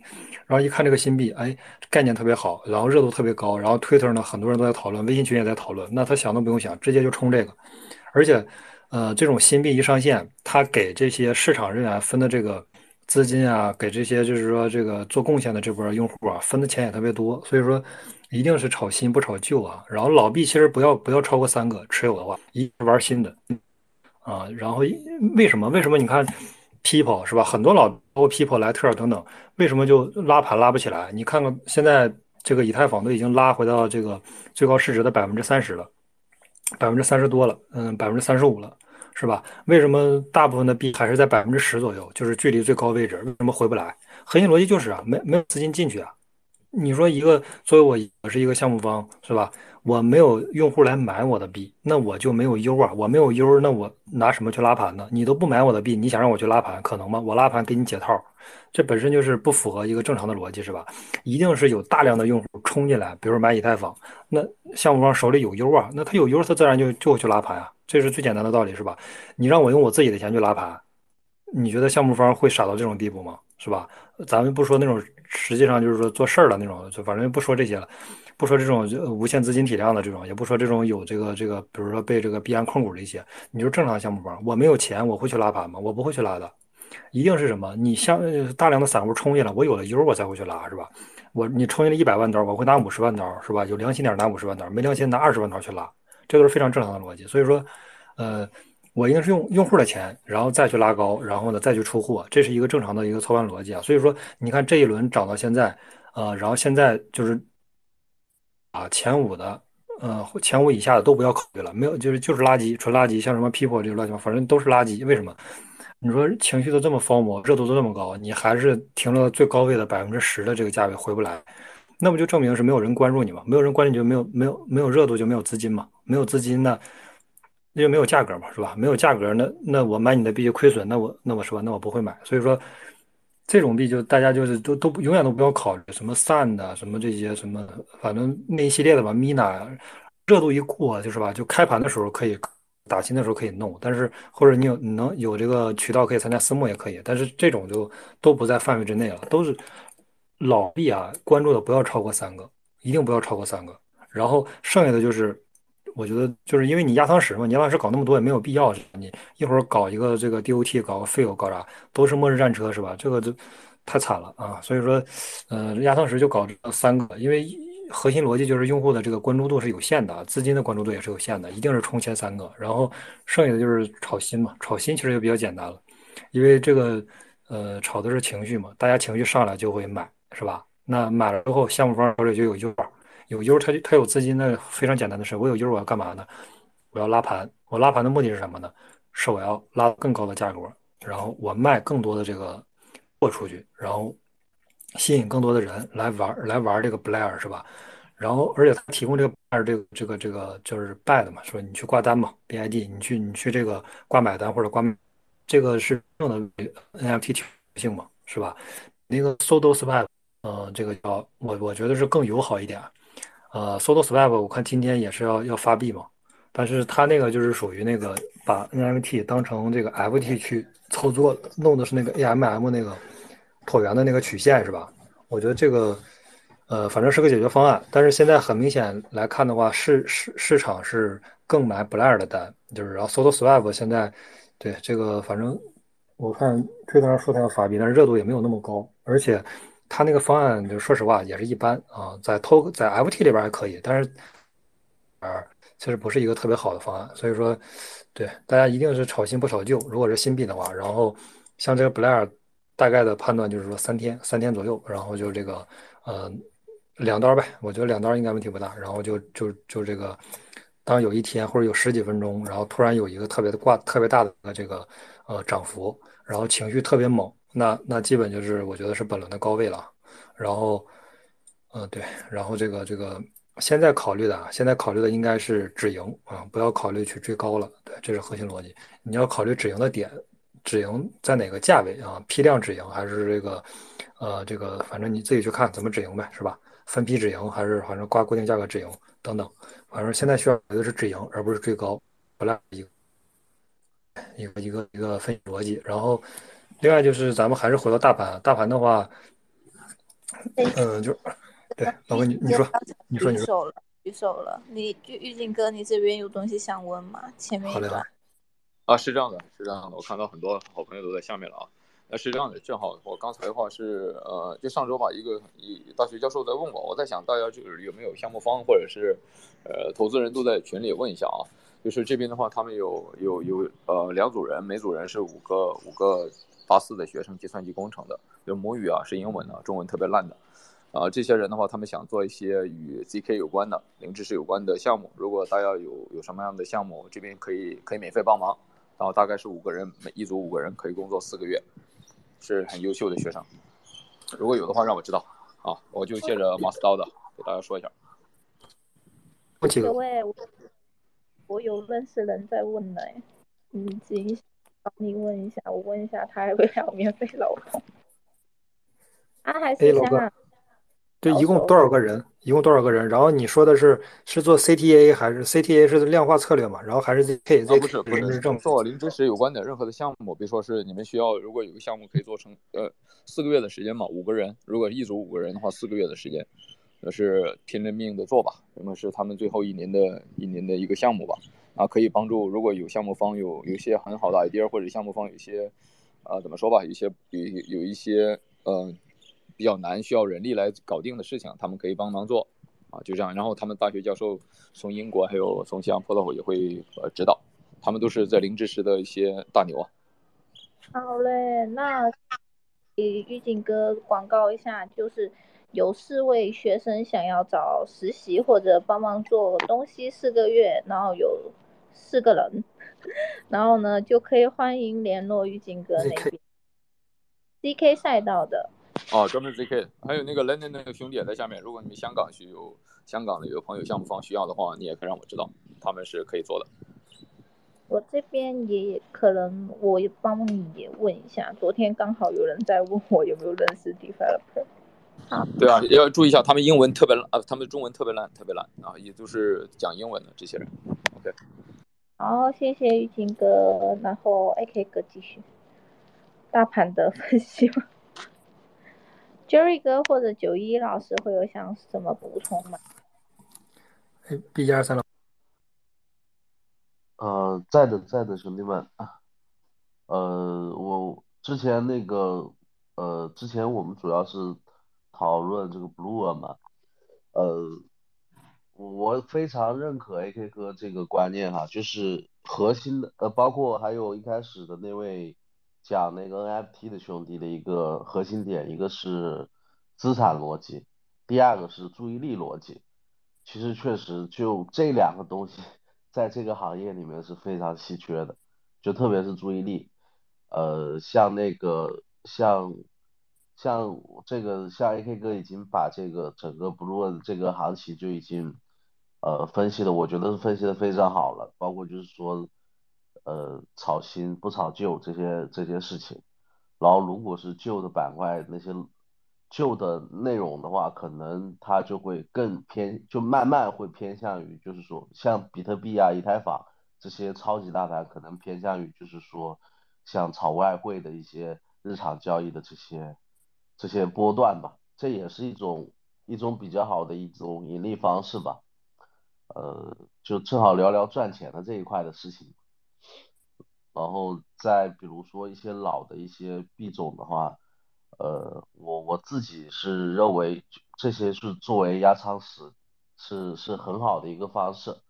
然后炒新的话，呃，其实炒新我们自己是也有策略嘛，用 B 压三的那个一分钟就上线去做波段去撸，然后再结合基本面去做一个呃中期的一个投资。我我其实也有点比较好奇，像这个，因为我确实 我也没体验过这个。Pro 的这个产品是怎么样的？但是我听那个 NFT 老哥说，好像确实挺烂，是吧？就是说他这个产品的体验，呃，体验一般般吧，不怎么好。但是相对来说，它就是在解决一个 NFT 的一个这个流动性的问题嘛。因为因为我之前我玩也是 FOMO 情绪上来之后去玩 NFT，也确实。感感受的话，最深的一个点就是这个 NFT 太难卖了，就挂个单可能要挂很久才能挂出去，或者说这个这个这个确实交易量确实一般般，不太行，所以我们就会去，像我们这种做技术分析的，可能更多会偏向就是做 token 的这些，做币种的这些一些操作嘛，因为流动性好嘛，挂单或者说 K 线。可能看的也习惯等等的，所以可能是有些不适应的哈。嗯，像像我们自己就是看这个呃大盘的情况，反正现在是在做套保，也是继续在观望。这个我就想补充这些。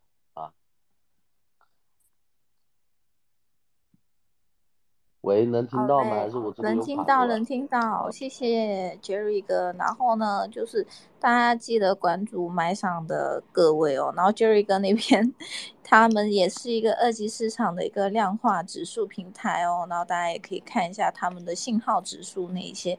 然后呢，他也平时也很多不同的这个信号的一个预警的一个。指标在那边，然后也会大家上 Space 跟大家分享一些，就是他怎么看整体盘的思路哦。好，九九一老师，还有下面的小伙伴喜欢上麦的，可以自己上来哦。九一老师，九一老师不讲吗？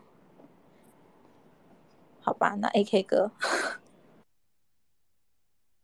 哦，我我正好也突然有一点想说的，就是说，在那个 NFT 这一块哈，就我我自己是有一个小的 NFT 社群，就我自己在就是做这个社群的时候，我就有发现，哎，确实这个事情，呃，真的是有一定的属社交属性，呃，就很多小伙伴可能慕名就直接大家就过来了，就大家一起去参与这个事情，做这个事情，确实是挺有一个方向感的一个感受，这只是聊的自己的一些感受啊，呃，然后我觉得确实。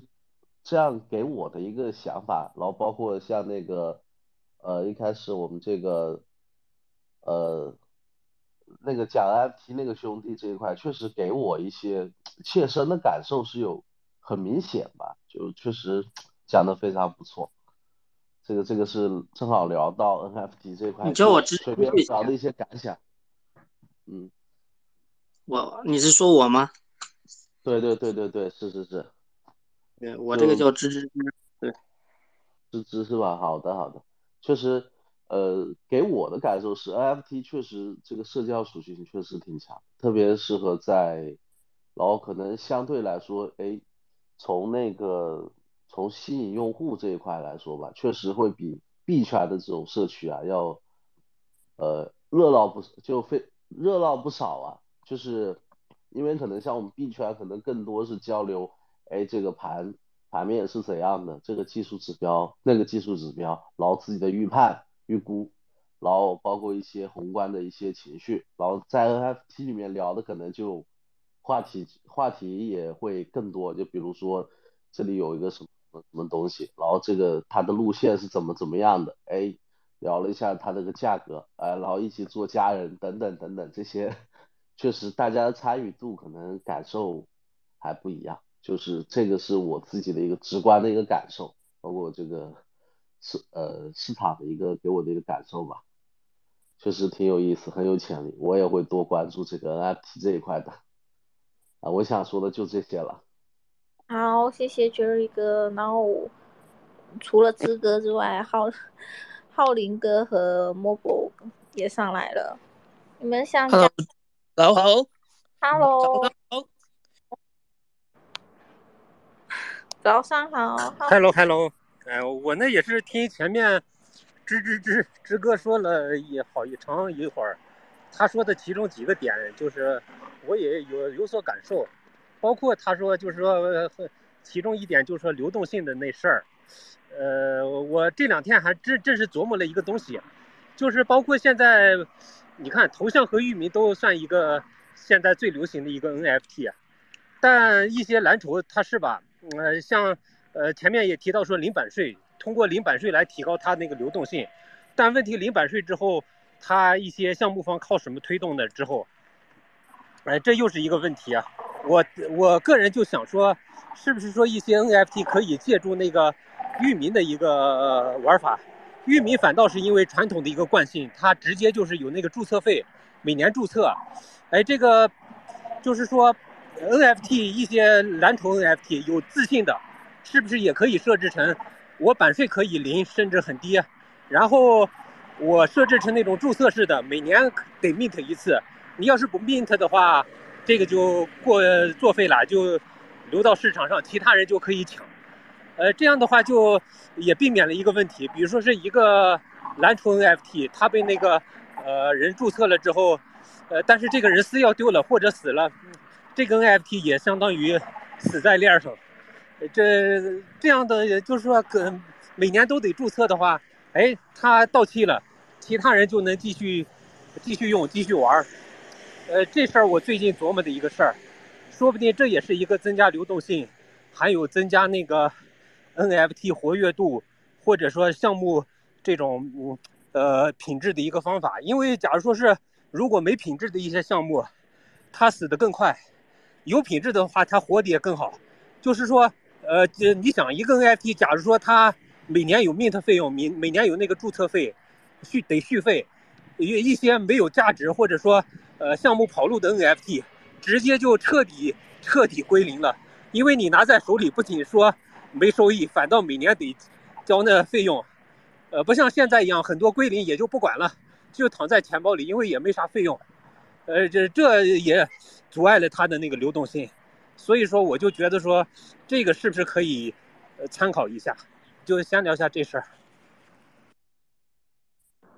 这个好新的想法哦，但是我也感觉挺有道理的。这个要讲一下吗？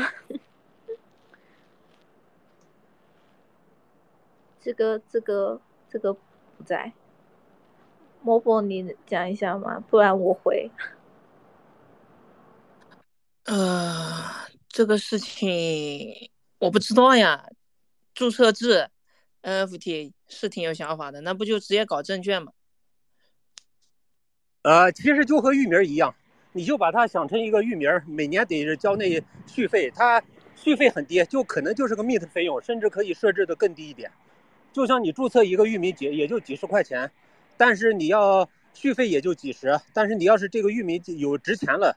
它可以卖很贵，也可也可能就没人要。第二年你自己都懒得续费，这样的话它流动性更好一些。直接直接搞域名，直接搞域名不香吗？哎，不是，NFT 也一样。其实，因为就我刚才说的，很多那个蓝筹的 NFT 或者一般的那些 NFT，它因为没有这个费用，你拿在手里就是可以一直拿着，呃，也没有更多的费用，这反倒也是阻碍它流动性的一个原因，我觉得。不，你这个这个你这个首先出出出出发点就有问题啊！出发点问题在哪儿呢？在于你为了说想提供它的提高它的流动性，你反而搞了一个不想让它持有的这个这个方式，这这个本身就已经违背了违背了资产的最起码的属性，你知道吗？呃，怎么说啊？这个房子是我的，对，这个房子是我的。你告诉我，你说你想为了说提高流动性，你说你每一年扣百分之十的钱，你告诉我这合理吗？呃，你这个出发点就有问题。这不叫扣百分之十的钱。呃，这比如说是你买了房子，你得交暖气费，得交物业费吧？呃，你不能说是我拿了房子，我啥费用都不用。等一下，等一下，你这个是不一样的，你这个叫房产税，物业费和水电费那是我消费的钱，知道吗？那是我为我服务的钱。对，房产税也一样，知道吗？只是你现在是说我持有房子就要扣钱，你这个思路就有问题。你现在好好理解一下 Blair 和理解一下 s o s w a p 你要应该从一个什么方式要解决问题呢？你要从。这个问题的本身，而不是说你从问题的反方向。好，我现在有这个问题，我我把这个问题解决掉。那你你要从你要把提出问题的解决掉吗？这个这个，那那你说大家还会持有这个东西吗？呃，会呀，持有比特币，你跟我说，你跟我说我每一年要交钱吗？呃，对呀，因为那个我刚才说到说这个费用不会很高，很低很低。就是说，就相当于密费，甚至比你你不要打断我，不是高低的问题，哎，你不要不是高低的问题，是你不应该收我这笔钱，知道吗？没有这个世上没有什么应该不应该的，任何想法都可以提出，都可以讨论。这个比如说是你说刚才税，美国没有房产税嘛？他你拿在手里就是得交税啊，呃，只是说是这东西就是说，NFT 其实也可以这样设想，比如说是像现在的那个头像和域名儿一样，为什么域名得交注册费？头像就不要不用的，呃，头像我也可以设置成啊，比如说是一个猴子，每年就是呃呃呃很低的一个 gas 费，我拿着照样拿着，我也很喜欢，呃，我喜欢的照样行了行了，注册费也喜欢，行了行了，呃不不是，行了行了，打住打住，不是你还能不让我说话呢？呃，我没见过这样的，就是我的意思就是说，如果我不喜欢的一个呃 NFT，我呢就那个呃。就一想到哎，这个我不大。你这个类比就有问题呀，你域名和呃和图片类比就有问题。呃，有有什么问题呢？域名是要用的。呃，那 NFT 就不用了。我的 NFT 不是用来用的。呃，也是用来用。我的 NFT 不是用来用的。我觉得 NFT 也是用来用的，就用来装逼当头像，呃，这是一个用处，还有可能其他权益的一些用处。我我呢这个权益消失了，这我呢比如说是，呃，这个权益我觉得对我没价值了，我就可以不用。呃这这个一一个道理，你这个就是说陷入一种思维的一种呃茧房里边想不通这事那那那你说，如果说现在有一个域名不收费和一个域名收费，你说我用哪个呢？呃，呃，我看它好用不好用，看它好不好。比如说我这个七 t 七七点 a p t，呃，这个就是说呃收费我也也想要，但是一些垃圾的它不收费我都不想要啊。关键是这个问题嘛，关键是它价值多少。你免费都做不过人家，你还搞个收费的？呃，你要免费能做过人家，那那你不就是猴子了吗？呃，这你要免费能做过人家，这就是说他那个呃，让那个好的更好，让那些垃圾的呃死的更彻底。呃，这样的话，就是说他第二年的续费都没人续费了，他直接就销毁，其实说归档了那种。其实我感觉这个就是七七这个兄弟，他肯定是就就是有很多这种垃圾的这个。图片嘛，都留在自己的，就是说，就留在自己的钱包里，肯定是有这个想法，然后可能，可能他也是说用这种方式去说，哎，刺激这种，哎，让这个讲什么，让这个 NFT 这个这个行业啊，哎，让优秀的人更多涌现吧。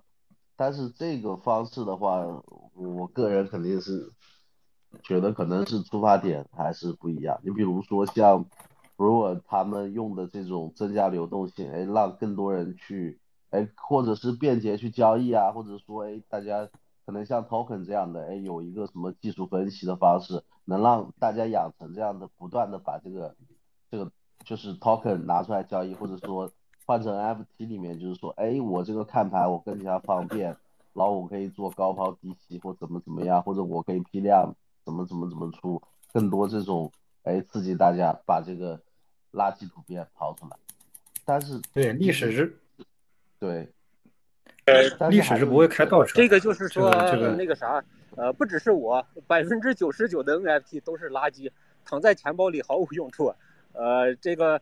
呃，这就是蓝筹的有用的，反正是，呃，拿出能拿出上台面的，真的百分之零点一都不到，呃，一样。这这这的话，也就等于说给造成了不少的那些，呃，就是混乱吧。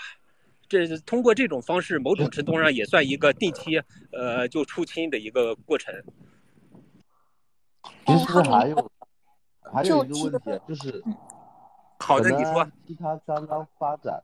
它就是，其实这个事情呢，token 圈也是一样有这个经历的。就以前买了很多垃圾币，啪归零，那不也是留在留在自己的就是仓位里面不动嘛？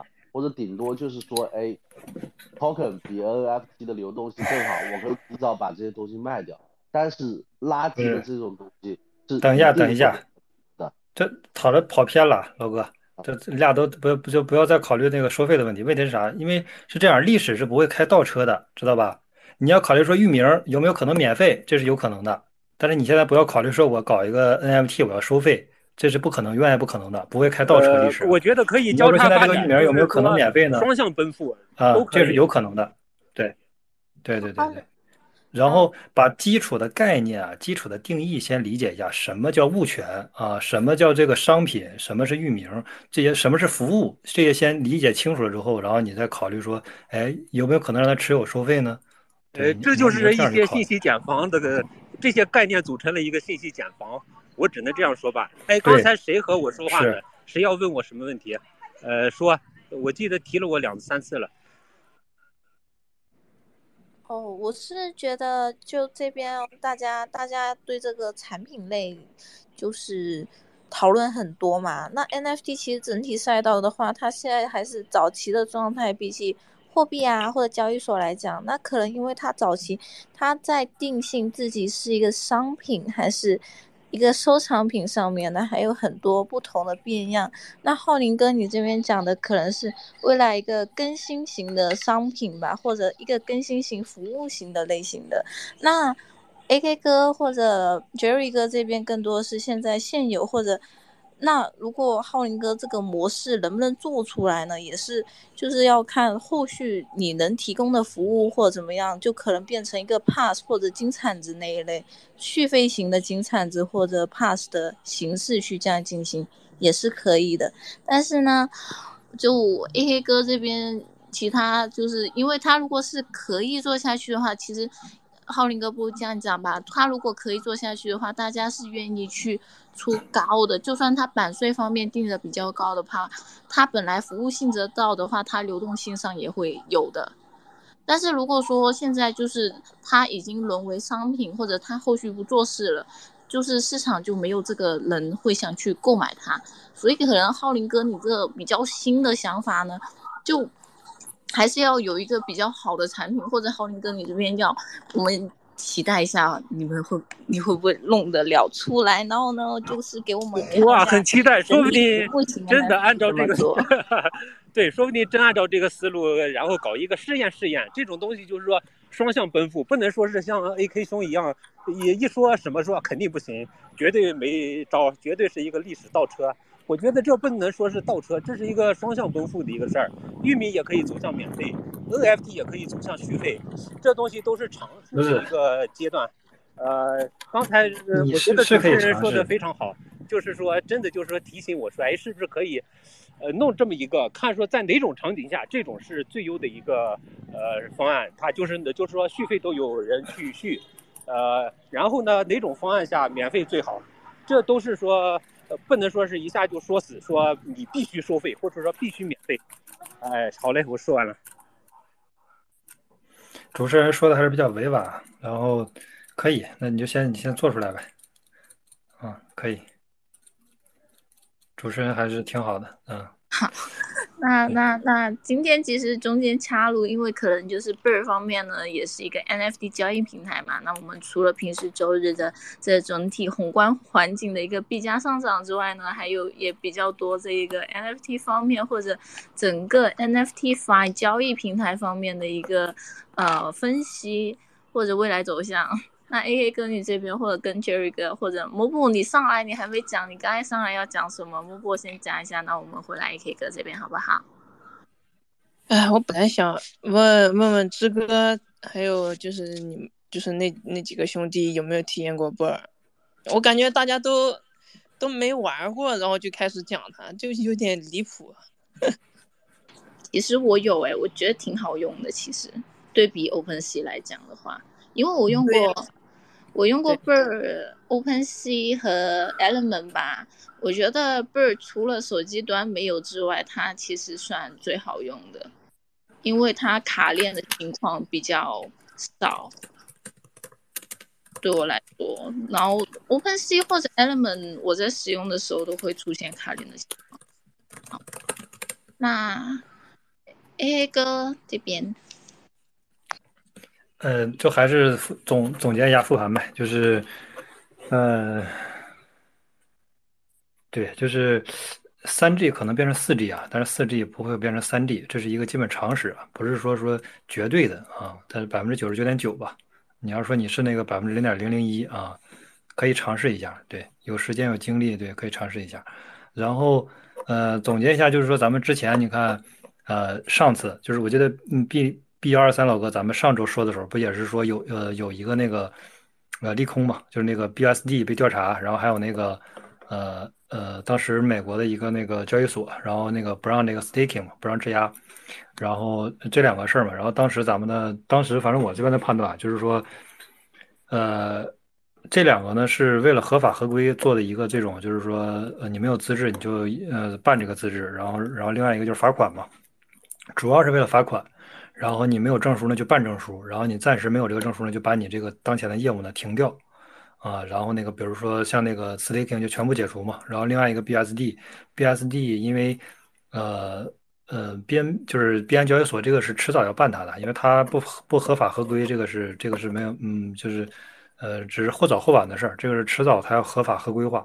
啊，然后第一是体量会小很多，第二是存不存在也不确定。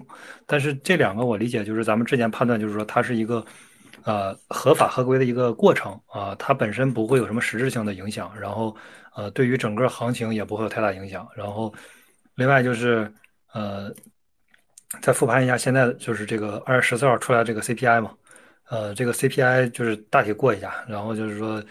基本是和咱们之前的判断是没有没有太大的出入啊，就是说咱们之前判断是说，呃，这个呃这个短平快啊，然后连续几次七十五，然后迅速的这个降到五十，然后二十五，然后二十五再几次之后呢就暂停，就是因为这个咱当时的判断逻辑就是说，呃，现在美国的这个这个这个外债很多嘛，它要付出高额的利息，所以它一定是短平快的这个逻辑，然后另外一个。呃，加息暂停之后，大概会有一个半年左右的时间会进入到衰退，它不会说结束之后立刻衰退，它会要发酵一段时间，然后衰退呢会有一波这个下跌，但是现在呢刚好在这个呃暂停加息之前会有这么一般会有一波这个小阳春啊，然后咱们现在判断就是说这个小阳春会到五月份，然后基本都是跟咱之前的预期差不多，然后包括中间现在这个 CPI 数据呢，它是嗯。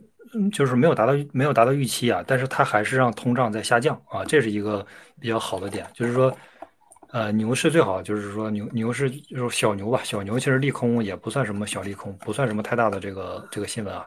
它这个就是说核心逻辑就是当时这个比特呀，还有这种呃美股美指都都跌跌了一些嘛，回调比较猛。核心逻辑就是说它这个呃 CPI 呢是同比升了百分之六点四，然后是一月一月末的这个，然后连续第七个月回落。但是放缓的幅度呢，比市场的预期要低一些，就是没有达到市场的预期，大家会觉得这个回落的更多。然后，呃，现在的这个，呃，这个与之前的那个央行的百分之二的这个政策呢，现在还是存在较大的这个差异啊。然后它也是从百分之九点四、百分之九回落到了这个百分之六点四，就是这个通胀。然后以之前的一直啊，央行就是美联储它的预期都是百分之二，呃，反正。他说的是百分之二，但是能不能最后能不能到这个也是个问题。然后现在呢是百分之六点四，然后已经连续七个月回落。自从加息开始之后，已经加息八个月嘛，加息八个月，然后已经连续第七个月开始回落。然后这个都是在预期当中，但是大家的预期就是它降的有点慢，没有达到那个大家预期的那个速度。但是实际上这个呃还是在下降的，就是说通胀还是在下降，也就是说那加息就有效果，有效果只是说没有下降那么快而已。但是基本是就是说不在嗯呃和预期没有差太多啊，然后这是就是说利空好不好的点就是说它落的没有那么快，好的点是通胀还在回落，这是我觉得是比较好的点。然后呃美联储已经累计加息八次，累计加息达到了呃这个四百五十个基点，然后呃但是就不好的点就是说，比如说五月份有没有可能继续加啊？这个概率现在也挺高的，目前来看，为啥呢？因为嗯嗯，目前的这个预期是达到通胀降到百分之二，现在百分之六点四，反正还还是有很大的差距啊。但是已从百分之九已经降下来百分之二点六，已经降下来很多了啊。然后这是一个，另外一个就是呃呃，芝加哥交易所它显示的市场预期是在三月份呃加息百分之呃加息二十五个基点的概率是百分之八十七点八，然后加息五十个基点的概率是嗯是百分之十二点二。然后五月份呢，现在是加息，原来是就是百分之七八七十多是加息，是是是暂停加息，但是现在呢是，呃，这个通胀数据不好看嘛，然后现在是，呃，五月份预预期的话是现在已经升到了百分之七十四，加二十五个 BP，所以说五月份有可能继续加啊，这个这个应该可能大概率不会暂停了，然后，呃，但是大差不差，和咱们之前判断大差不差，就是说它。即使五月份再加一次，那下一次肯定也要暂停。那到年底就是反正就是有个半年左右的周期吧，六个月左右，它会有来一波衰退啊。然后，嗯，衰退的话就对，然后咱们就是反反正就是关注五月份这个时间点吧，五月中旬，然后五月份，然后呃，那你说咱们之前是吧？十二月份、十一月份咱们一直喊这个呃 all in all in all in，那核心不就是等这个五月份吗？咱们买了之后不就是等吗？是吧？等到五月份，五月份之后呢，然后咱们再。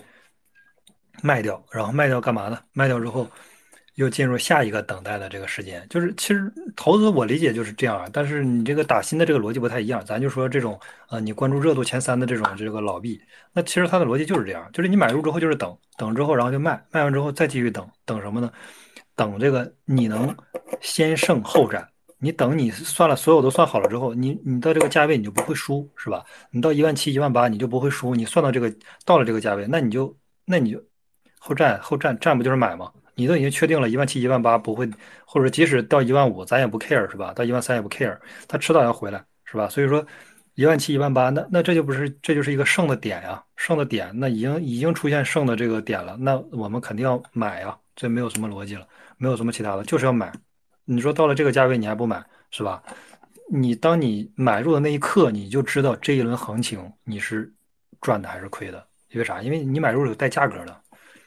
是吧？你你你根据这种按年的周期来判断，那肯定是，对啊，肯定是这个，是吧？这个这个会差，可能比如说短期之内会差一个月，或者说半个月，或者时间更长。但是其实，呃，不会差太多，对。然后，呃，老哥你说七七七七点 A P T。呃，好的好的，哎，我那也就补充一点，就是前面我聊的事儿，刚才要聊的要展开的时候没展开，被打断了。我就是说，刚才我说的那个事儿，就是说，呃，就从那个角度说的，就是我是听吱吱吱说完，说那个很多项目方说是靠那个版税活着，没版税他们就说，呃，或者说其实很多项目有版税他也不咋干活，这但另一方面确实是这是一个必要的。你说也也一方面又寄希望于项目方给你继续一直做事儿，一直给你赋能，一方面又啥都不付出，这就不不对。所以说我是从这个角度说，哎，设置成那种呃续费制的话，呃，某种程度上就让这些项目方他也有一个这方面的一个收益，也就不用都是说想尽一切办法一个劲儿给他套娃，来增加他的那个呃一个就是说。呃，这个流动性呀，或者说什么个版税收益啊，各方各面，弄弄一个新盘子，呃，继续割一波，也就减少了这方面一些呃顾虑吧。这这是说补充的这么一点。好嘞，我就说完了。嗯，好，谢谢浩林哥。感谢感谢。哎，对，但但是我理解，我理解你不管是 NFT 还是 FT 是吧？二零的还是这个二幺的、七二幺的还是幺幺五五的？它核心逻辑是你要通过做事儿啊，你要有一个正向的商业呃商业模型，你要形成一个商业闭环，是吧？然后你要为用户提供价值，这是一个正常的项目。就是你要想靠 NFT 去赚钱，这是吧？就只能赚一次性的钱，你不能说你还那个东西本 NFT 本身是没有价值的，它是为它背后的事情去赋能的。比如说我这个 NFT 是我们这个 Master 的一个这个呃 NFT。然后每一个持有者呢，都可以这个获取到这个，比如说 Mas 啊 Master 和这个其他媒体或者和其他项目方合作的这个分成，然后这个呃持有这个 Mas 持有 Master NFT 还能获取到这个，比如说什么独家的这个行情分析等等，反正就是说这个会会反正就是说这类的吧，就是你 NFT 本身是没有价值的，它是为它背后的商业啊。闭环去赋能的，这个才是有价值的。如果说你本身想靠 NFT 去赚 NFT 的钱，赚用户的钱，那个有点本末倒置啊。它只是一个幌子而已，只是一个证券啊。你用这个证券去搞点钱，但是你还要去做事儿，然后做这个事儿呢，有一个商业价值的这个闭环。对，这是一个。然后，嗯，然后咱们你看，对。对这一点，我觉得绝对认同。你得持续的给这个做事儿，给他赋予内涵，要不然这个 NFT 不管啥情况，免费的都会死的，呃，都死翘翘，毫无价值。嗯，就这。呃，对，OK。然后那那咱们反正就是你看，还是宏观这块，宏观这块咱们过往的，咱们这个有一个判断，然后基本是符合咱过往的判断。然后咱们那个到当下呢，当下就是呃。当下这个时间点呢，就是到到这个五月份嘛，是吧？到五月份有一个这个高位，咱们也是说了当下，然后当下，呃，对我觉得 B 一二三老哥说的挺对的，就是不要追高啊，我也不喜欢追高，就是呃浮盈加仓嘛，一把亏光，所以说我也特别不喜欢追高。然后，嗯，那你说咱们十一月份、十二月份，包括一月一号，然后咱们都是在一万七、一万八的时候说了。嗯，反正不下于这七八次吧，然后每一次都是说买入买入买入买入。那现在这个价位肯定是不能再说买入这个点了，就是说，对，然后现在就是说已经持有的建议就是肯定是等到五月份，但是没有持有的其实也不建议追高，这是一个对，最起码你得为自己的这个风控负责嘛。然后这是一个，那咱们再说未来，未来的话就是说五五月份会有一波高位之后，咱们这个。抛掉之后呢，然后等到年底的这个加息的这个，呃，这个这个衰退啊，等到这个呃衰退危机然后出现之后呢，然后咱们再去买入啊，反正就是过去，然后现在，然后未来，基本上就这么几个这个这个时间点，然后包括这个呃这个这个价格自己止盈的这个价格，包括这个时间线，大家自己去判断。然后呃宏观的，然后另外一个就是我咱们你看咱们之前还判断了一个那个以太坊嘛，就是以太坊的那个。呃，我记得是，呃，之前通缩嘛，在十一月，啊，十一月中旬的时候，那时候有一轮通缩，然后当时的判断就是，就是说这一轮通缩会持续很长时间，可能持续最少得半年吧，因为之前之前那个通缩了，可能也就一两个月就结束了，然后现在是，呃，整个以太坊从十一月十六号到现在已经，呃，通缩了，现在两万八千枚。就是说，现在整体以太坊是通缩的了，然后通缩了两万八千个，然后反正这个速度现在最近是比较快啊，之前是比较慢。最近估计那布莱尔出来了，布莱尔这个大家去这个频繁挂单，频繁去这个刷量，所以迅速把这个以太坊的这个通缩就是加速了，而且速度非常快。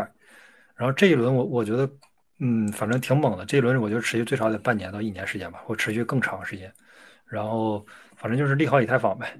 然后其他其实对其他其他也没啥。另外一个就是美指，美指是其实是宏观环境里边也是一个。现在也是处于下下下降的通道啊，然后就是前几天稍微有了一波特别大的反弹，反弹到幺零四点几，现在又回落到幺零幺零三点几，然后美指的话，其实整体还是下行通道，然后这个微微有一波小的反弹啊，然后那它就会还会下去啊，美指和美股呃，包括数字货币是相反的一个逻辑，对，美指就是这个加息这个逻辑嘛。它越加息越猛，它不就越强嘛？现在不是已经开始从七十五到五十到二十五，这已经降下来了嘛？所以它现在从幺幺四，然后一直到现在幺零三，反正基本就是一直在在下降了。所以说，呃，美指也验证了，验证了就是说，反正现在行情是要是要往上走的，对。然后，对，然后整体反正今天就这些，然后主持人。好，谢谢 AK 哥，然后谢谢今天有上来分享的嘉宾，然后呢，今天真的分享了除了 Bird 之外呢，还有很多 NFT 相关的内容。那其实我觉得 NFT 赛道嘛，其实。货币赛道其实已经预成了，就是区块链整个概念预成了很久很久，所以大家对看币整个事情会比较清晰和明了。但是无论可能 NFT 其实是近两年才新爆出来的新赛道，那可能性还是很大的。那当然现在大家所知道的弊端也很大。那浩林哥提出这个新的方向会不会是一个可行的方向呢？不过这边的话我要讲一下哦。Bird 的话呢，是它零平台税，但是它给项目方的呢，只是它限制了项目方的版税是我们用户自己给的，所以呢，它变成一个很考验项目方做事程度的事情，就是有一点像美国的小费文化，就是如果你真的觉得他们做的很好的话，你是可以把你的版税调高，然后给他们的，但是也会限制零点零五最低的一个降限额，那。NFT 的道路还很远，不过雄宏观的经济环境呢，已经在就是加息那边 pricing 呢，已经是因为从 AK 哥就说呢，美国基加哥那边的话呢，已经有一个分析，就是说呢，二十五基数呢，现在有七十趴的一个确定性，然后五十的话二十五，所以他觉得就是暂时来讲，这个二十五趴的 CPI 加的指数会比较确定性是比较高一点的。那今天就。还分析了，就是不是看好，就是两刀左右的一个情绪价值在这边，然后现在也是进行第二轮的空头刷新中，然后 Bird 一二三这边也是一个二级交易平台，那它这边呢也呃会平时有这个指数线就是信号，然后可以给大家做一个参考，然后这边在我们拼上面的贴文也会有一些消息之类的，然后恭喜九幺幺老师终于拿到，不是终于收到。阿苏 k 二月茶的这个，说是会给他有一个这个这个，今年一定会收到这个两条龙的夹克啊，然后呢？就是我们就也观望三月份的整个行情，然后每周日我们这边都会有 AK 哥，还有很多不同，大家可以自由上麦来分享的一个这个行情分析啊，或者大家想上来聊聊，也可以随便聊聊哦。然后呢，记得 follow 我们就是 Master，还有今天有上麦的各位嘉宾，还有跟我们来聊的各位朋友们。然后喜欢的话可以加入我们的微信群和我们的 Discord 频道，那我们也会努力就是为大家。产出更好的内容哦。那今天的 Space 就到这里啦，谢谢大家今天过来哦。然后我们下周再见。那一到六的话，因为最近 Space 有点改，所以呢就还在排期中。那我们更新就是我们日常常规 Space 的规划的话呢，就会在之后更新给大家哦。那今天就到这里，谢谢大家，拜拜喽。好嘞，谢谢主持人，谢谢主持人，拜拜。好，拜拜。谢谢大家，主持人，拜拜。拜拜，主持人声音太好听了，呃，很享受，以后常来听。是的。很专业，很专业，不光声音好听，也专业。好，拜拜。拜拜。